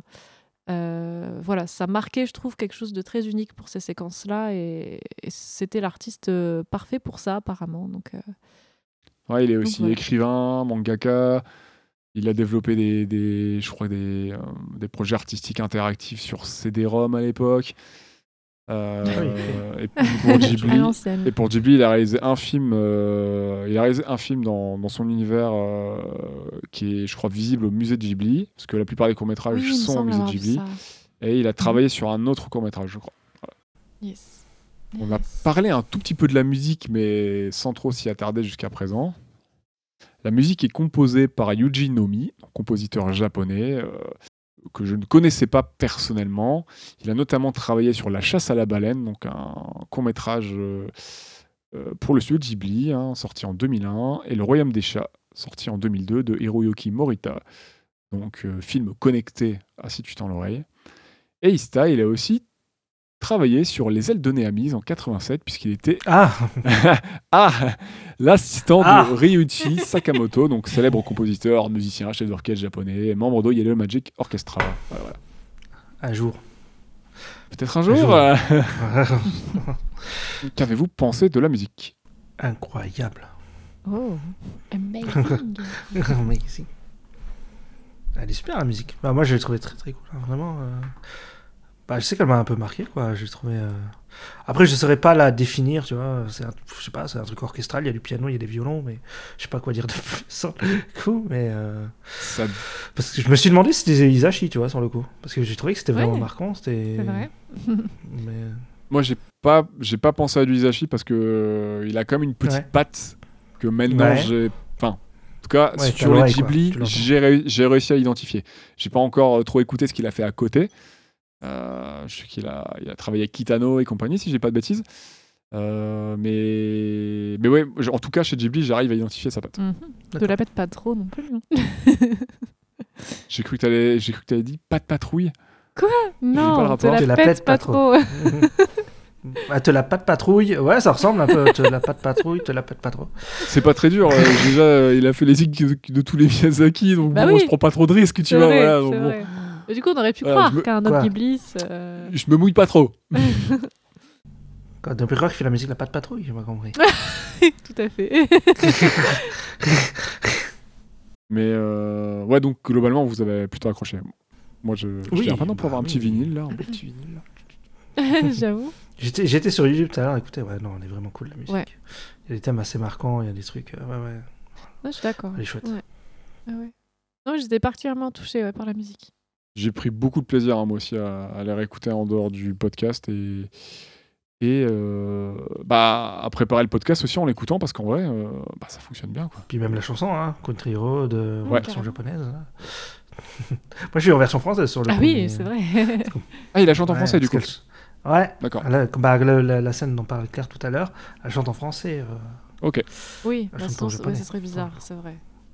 Ouais. Il se mettait à chanter. Parce qu'elle adapte les paroles Oui. et tout à sa langue, donc euh, voilà. Ouais, bah, ouais. Bah, moi, je trouve que c'est vraiment un joli travail de sa part. euh, et voilà, les scènes de chant fonctionnent tout autant que les scènes instrumentales. euh, ça s'ancre bien dans, dans ce que dégage le film. Et ouais, c'est peut-être ouais, un petit peu moins marqué que du Hisashi, mais faudrait peut-être que, faudrait que j'écoute euh, d'autres compos qu'il a faites.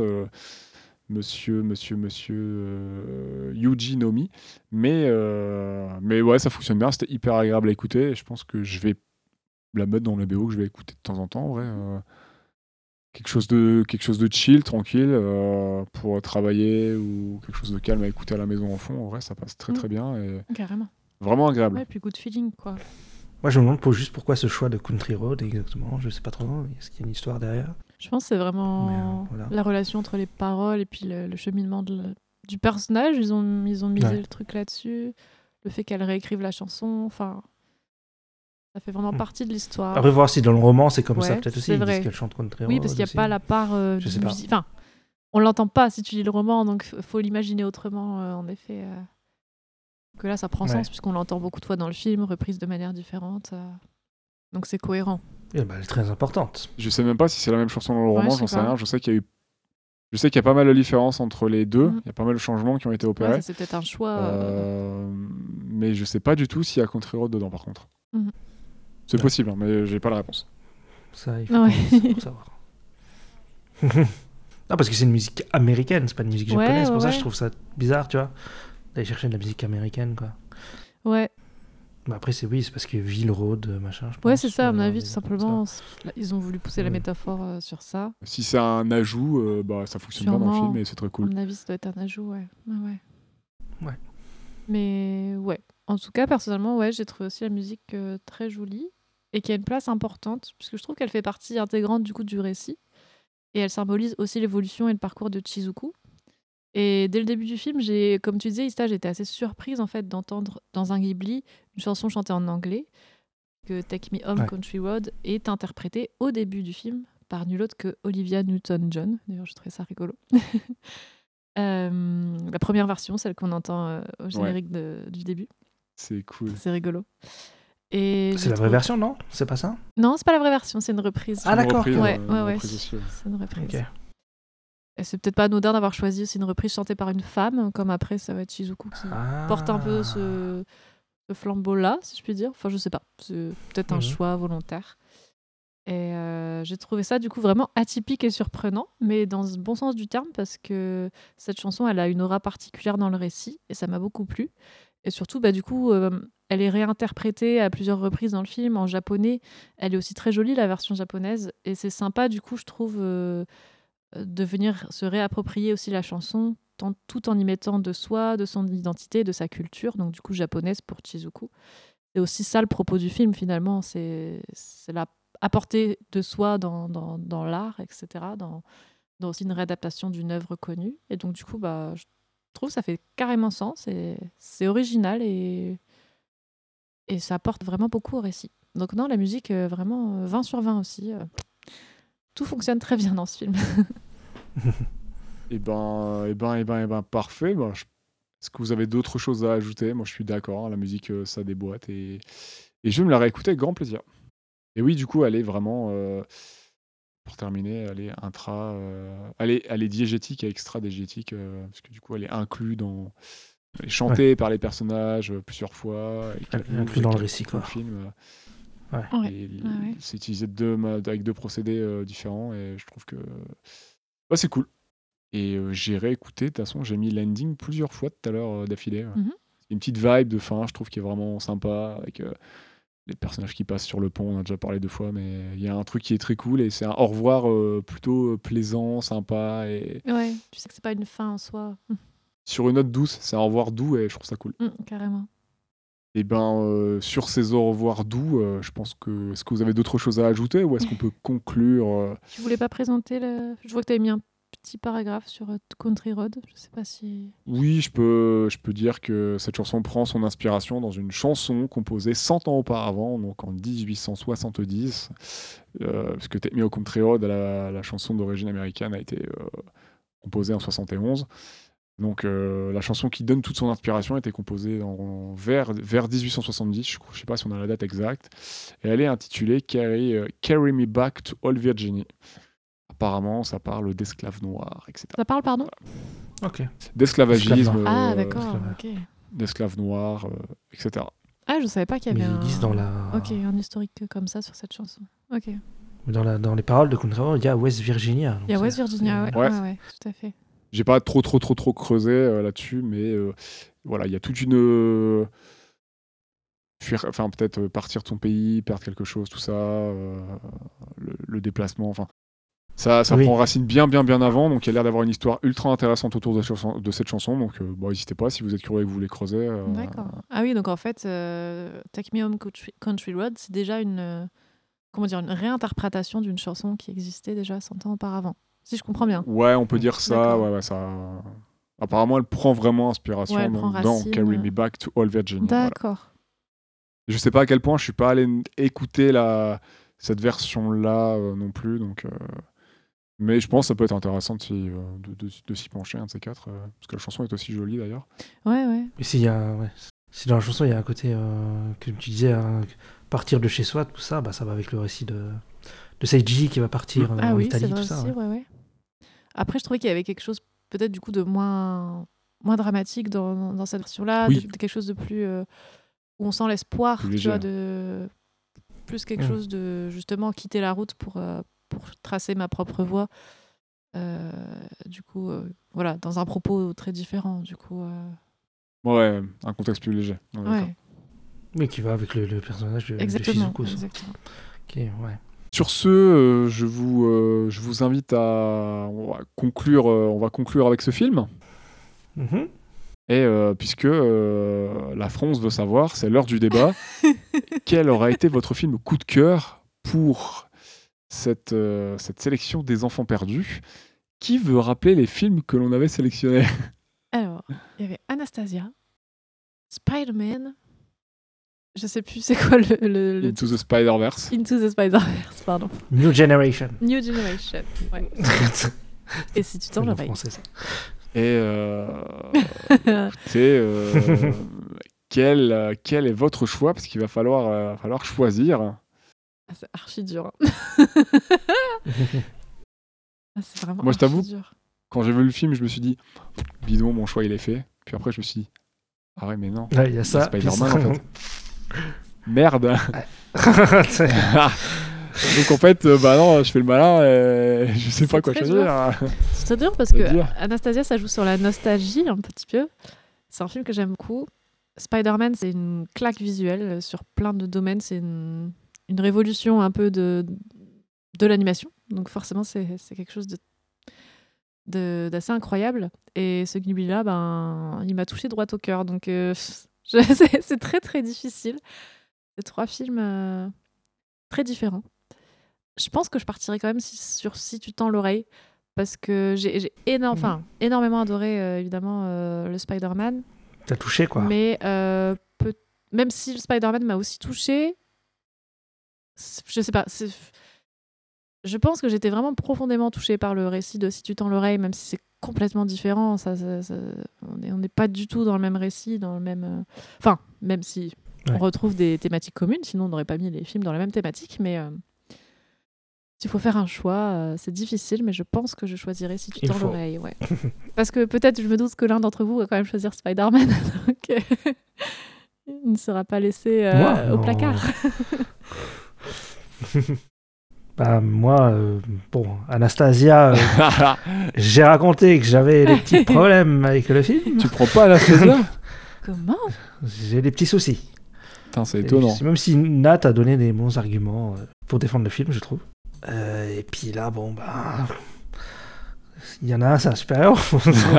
Qu'est-ce que qu'est-ce que tu veux que je te dise c'est une super héroïne du quotidien. Ouais, bah moi c'est Spider-Man. Hein. C'est Spider-Man, je suis bah désolé. non. euh. Mais je m'ai donné une mention honorable. voilà. Allez, Ah, si tu dans l'oreille. euh, est-ce que je fais un roulement de temps Toi, Nero. Toi, Nero, vas-y. Bah, le, le choix, le choix est dur. Hein, euh, Voilà, ouais. Ça, ça joue vraiment entre Anastasia et Spider-Man pour toi? Ouais, moi ça joue Non, pas Anastasia. euh, moi ça se joue entre Anastasia et Anastasia. hein. Vraiment, ouais. Je sais que tu mens. Ah, le choix est ça vraiment dur entre Spidey et, et Si tu tends l'oreille, hein, parce que c'est vraiment deux films qui m'ont énormément touché avec. euh, euh, euh, visuellement, c'est deux films incroyables. Après, le truc, je pense que là, si tu entends l'oreille, tu l'as, tu l'as découvert. Donc, euh, Ouais, ouais, c'est pour ça que ça t'a plus marqué, je pense. Enfin, Ouais, et puis les, je les pense que ça te marque plus peintures quand c'est à chaud que c'est. Ouais. Et puis c'est des thématiques qui me parlent beaucoup parce qu'en ce moment, euh, lâcher plein de trucs pour euh, faire juste ce que t'as envie, euh, passer tes journées à peindre, à dessiner et tout, c'est un peu Ouais. ma Bah life en oui. ce moment. Donc euh, je me retrouve Ouais. beaucoup dans ce film. Et euh, je pense que ça va être si Ah, tu suis l'oreille. Même si. Que- euh, André Spider-Man. Oui, ça, que j'allais prendre, donc de toute façon. quand, je t'avoue, quand il y a eu le vote, je me suis dit, bah ça va être cool, on va découvrir un chouette film si tu tends l'oreille, mais bah c'est clair, enfin ça va être compliqué de, de passer au-dessus de mon revisionnage de Spider-Man et euh, c'est un film qu'on a tous les trois adoré, qu'on a aussi un peu encensé avec Max euh, dans le podcast, qui est incroyable, qui est bien écrit. Enfin, Clairement. hein. c'est c'est vraiment un film. C'est même pas, enfin c'est même pas animation, c'est juste, c'est un film incroyable de ces ouais. dernières années, je trouve. Et euh, le film est vraiment fou et euh, bah il, il m'a marqué comme plein de gens. Il aura marqué l'industrie, le ciné et compagnie. Et euh, rien que visuellement, c'est incroyable. Et puis de toute façon, l'Asie, Ouais, l'anime, non, tout est fou. Mais là, ouais, euh, là, on rappelle, c'est vraiment un choix personnel. Et c'est vrai que si tu tends l'oreille, euh, ben, il m'a pas forcément pris au trip de la même manière que Spider-Man, mais, euh, mais voilà, il m'a touché sur plein d'autres choses. Et, et le mood, l'ambiance, les thématiques qui me parlent vraiment directement à moi, Ouais, c'est ça, euh, ouais. Ouais. petit, euh, petit, euh, petit artiste. Enfin, j'ai l'impression que le film me, me, me, me parlait directement, quoi.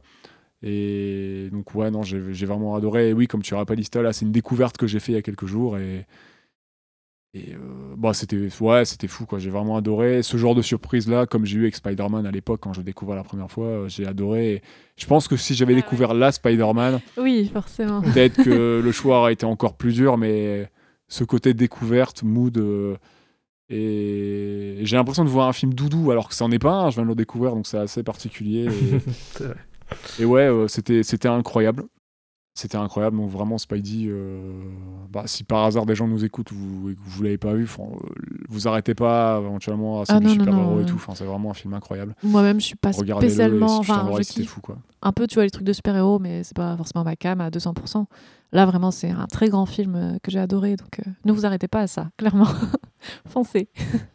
Et, euh, et voilà, Anastasia, c'est sympa, mais c'est un, c'est un film avec lequel j'ai un peu grandi. Euh, mais, euh, mais bon, c'est pas. euh, je, je ressens. Enfin, j'ai pas ressenti ce que j'ai ressenti. c'est un film sympathique, c'est un, chouette film, mais voilà, c'est pas. C'est pas ce que j'ai ressenti avec Si tu t'en Non, moi non plus, je le mets pas au même niveau. C'est plus la nostalgie, tu vois, de dire. ah, le film a marqué par. Enfin, Oui, au oui. pris- dans le prisme voilà, des yeux de mon enfance, tout ça. Mais, mais non, c'est sûr que. Je le mets pas au même niveau non plus. Donc euh, ouais, voilà, c'était euh, ouais, bah, dur de choisir hein, quand même, mais bon, Ouais. euh, ça reste des choix perso. hein, Peut-être que dans, six mois ça va changer, hein, comme on le rappelle. hein, c'est, ça veut pas, ça veut pas dire qu'il y a un film supérieur aux autres. hein, ça veut juste dire que nous Mhm. on a kiffé et que et que sur l'instant on a peut-être préféré euh, parce que bah à tel moment euh, il y a ça qui nous a touché plus que d'autres et et euh, Ah, voilà. C'est triste. euh, Spider-Man, il loupe son home run parce qu'il a pas eu The Prodigies en face. Ah ouais C'est, c'est vrai. Bah moi j'avoue que si j'avais eu The Prodigies en face, bon j'aurais voté Spidey. The j'avais kiffé à l'époque, mais euh, c'est bon Spidey c'est vraiment un Ouais, truc. c'est euh, pas- ouais, Mhm. voilà, c'est comme si tu disais euh, je, je choisis entre Akira et euh, je sais pas, enfin des, des films comme ça de cet Akabi, un Ghost in the Shell, euh, voilà qu'on a, Ouais. on a parlé face, euh, je sais pas, enfin bref. euh, Après, ça se trouve, si on les avait. Pardon, excuse-moi. Vas-y, non, vas-y, toi. Euh, Je disais, si on les avait vus dans un autre ordre, on aurait peut-être même pas fait le même choix. Enfin, tu sais, des fois, c'est bizarre. euh, Oui, exactement. Là, c'est celui qu'on a vu en dernier. Si tu tends l'oreille, c'est peut-être encore assez frais euh, dans notre tête, tout ça. Et, et on a mis peut-être un peu de temps aussi à enregistrer entre les films. Enfin, tout simplement, tu sais, si on avait vu Spidey là en dernier, peut-être euh, on serait un peu dans le truc, genre, on s'est repris une claque et du coup. euh, mais, Oui, c'est euh, vrai, il y a de ça aussi. Ouais. Ouais, puis moi perso j'ai bien reminé le film là, on l'a vu il y a, on l'a vu il y a un peu plus de deux semaines maintenant, euh, Ouais. moi et Claire et je sais pas pour toi Ista, ça fait un peu plus de deux semaines aussi non? Ça fait à peu près deux semaines, je crois. hein. Et Ouais. moi j'ai bien eu le temps de ruminer Parce sur que vous le l'avez film. vu, je l'avais euh, vu juste avant, je crois, trois semaines, je pense. Donc j'ai bien eu le temps d'y penser, d'y réfléchir et tout. Et oui, c'est un film qui m'a un peu euh, travaillé dans le bon sens du terme, hein, mais euh, Mhm. voilà, qui m'est resté un peu en tête. Et, Mhm. et voilà, bah, voilà, superbe découverte. Et je vous le recommande vraiment chaudement. Euh, si vous l'avez pas vu, franchement, euh, foncez. Ouais, un Ghibli qui mérite à être plus euh, connu, je pense. euh, Ouais. Sous-côté. Ouais.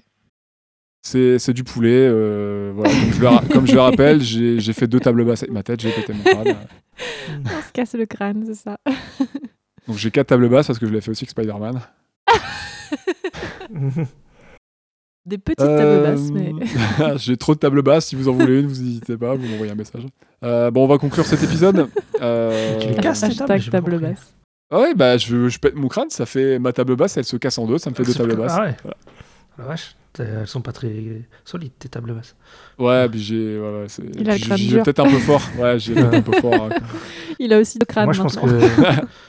je pense- que c'est ça, je vais à l'hosto. Mon, mon crâne, c'est comme, le, c'est comme les œufs et le temps, euh, il est. Voilà. Il est dur. Ah, ok, c'est bon. Je veux dire quoi? C'est- c'est- Ça, c'est une petite ref euh, pour un truc. euh, Qui arrivera bientôt, bientôt, bientôt. Ah, peut-être. Euh, bah écoutez, merci d'avoir suivi notre épisode. On espère qu'il vous aura plu et que peut-être ça vous aura fait une jolie découverte comme pour nous, ou redécouverte pour Ista.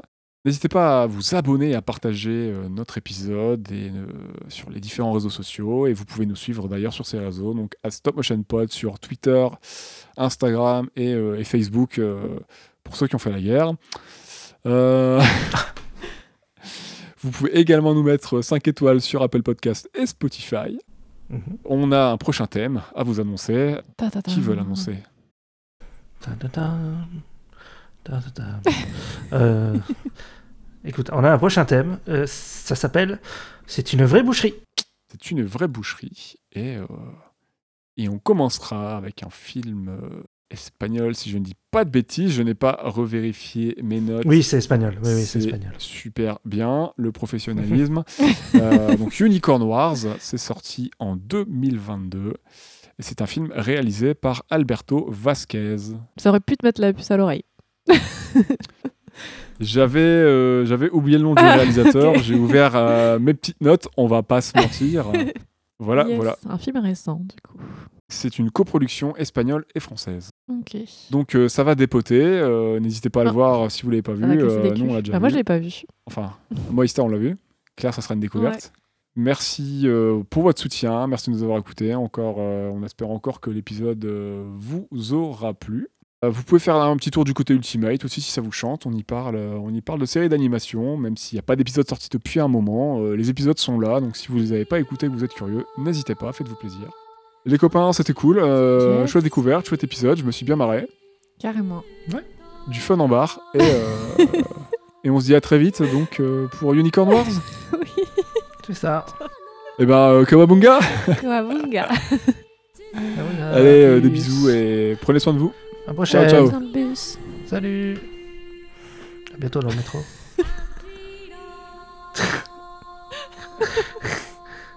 Ah, Je fatigue.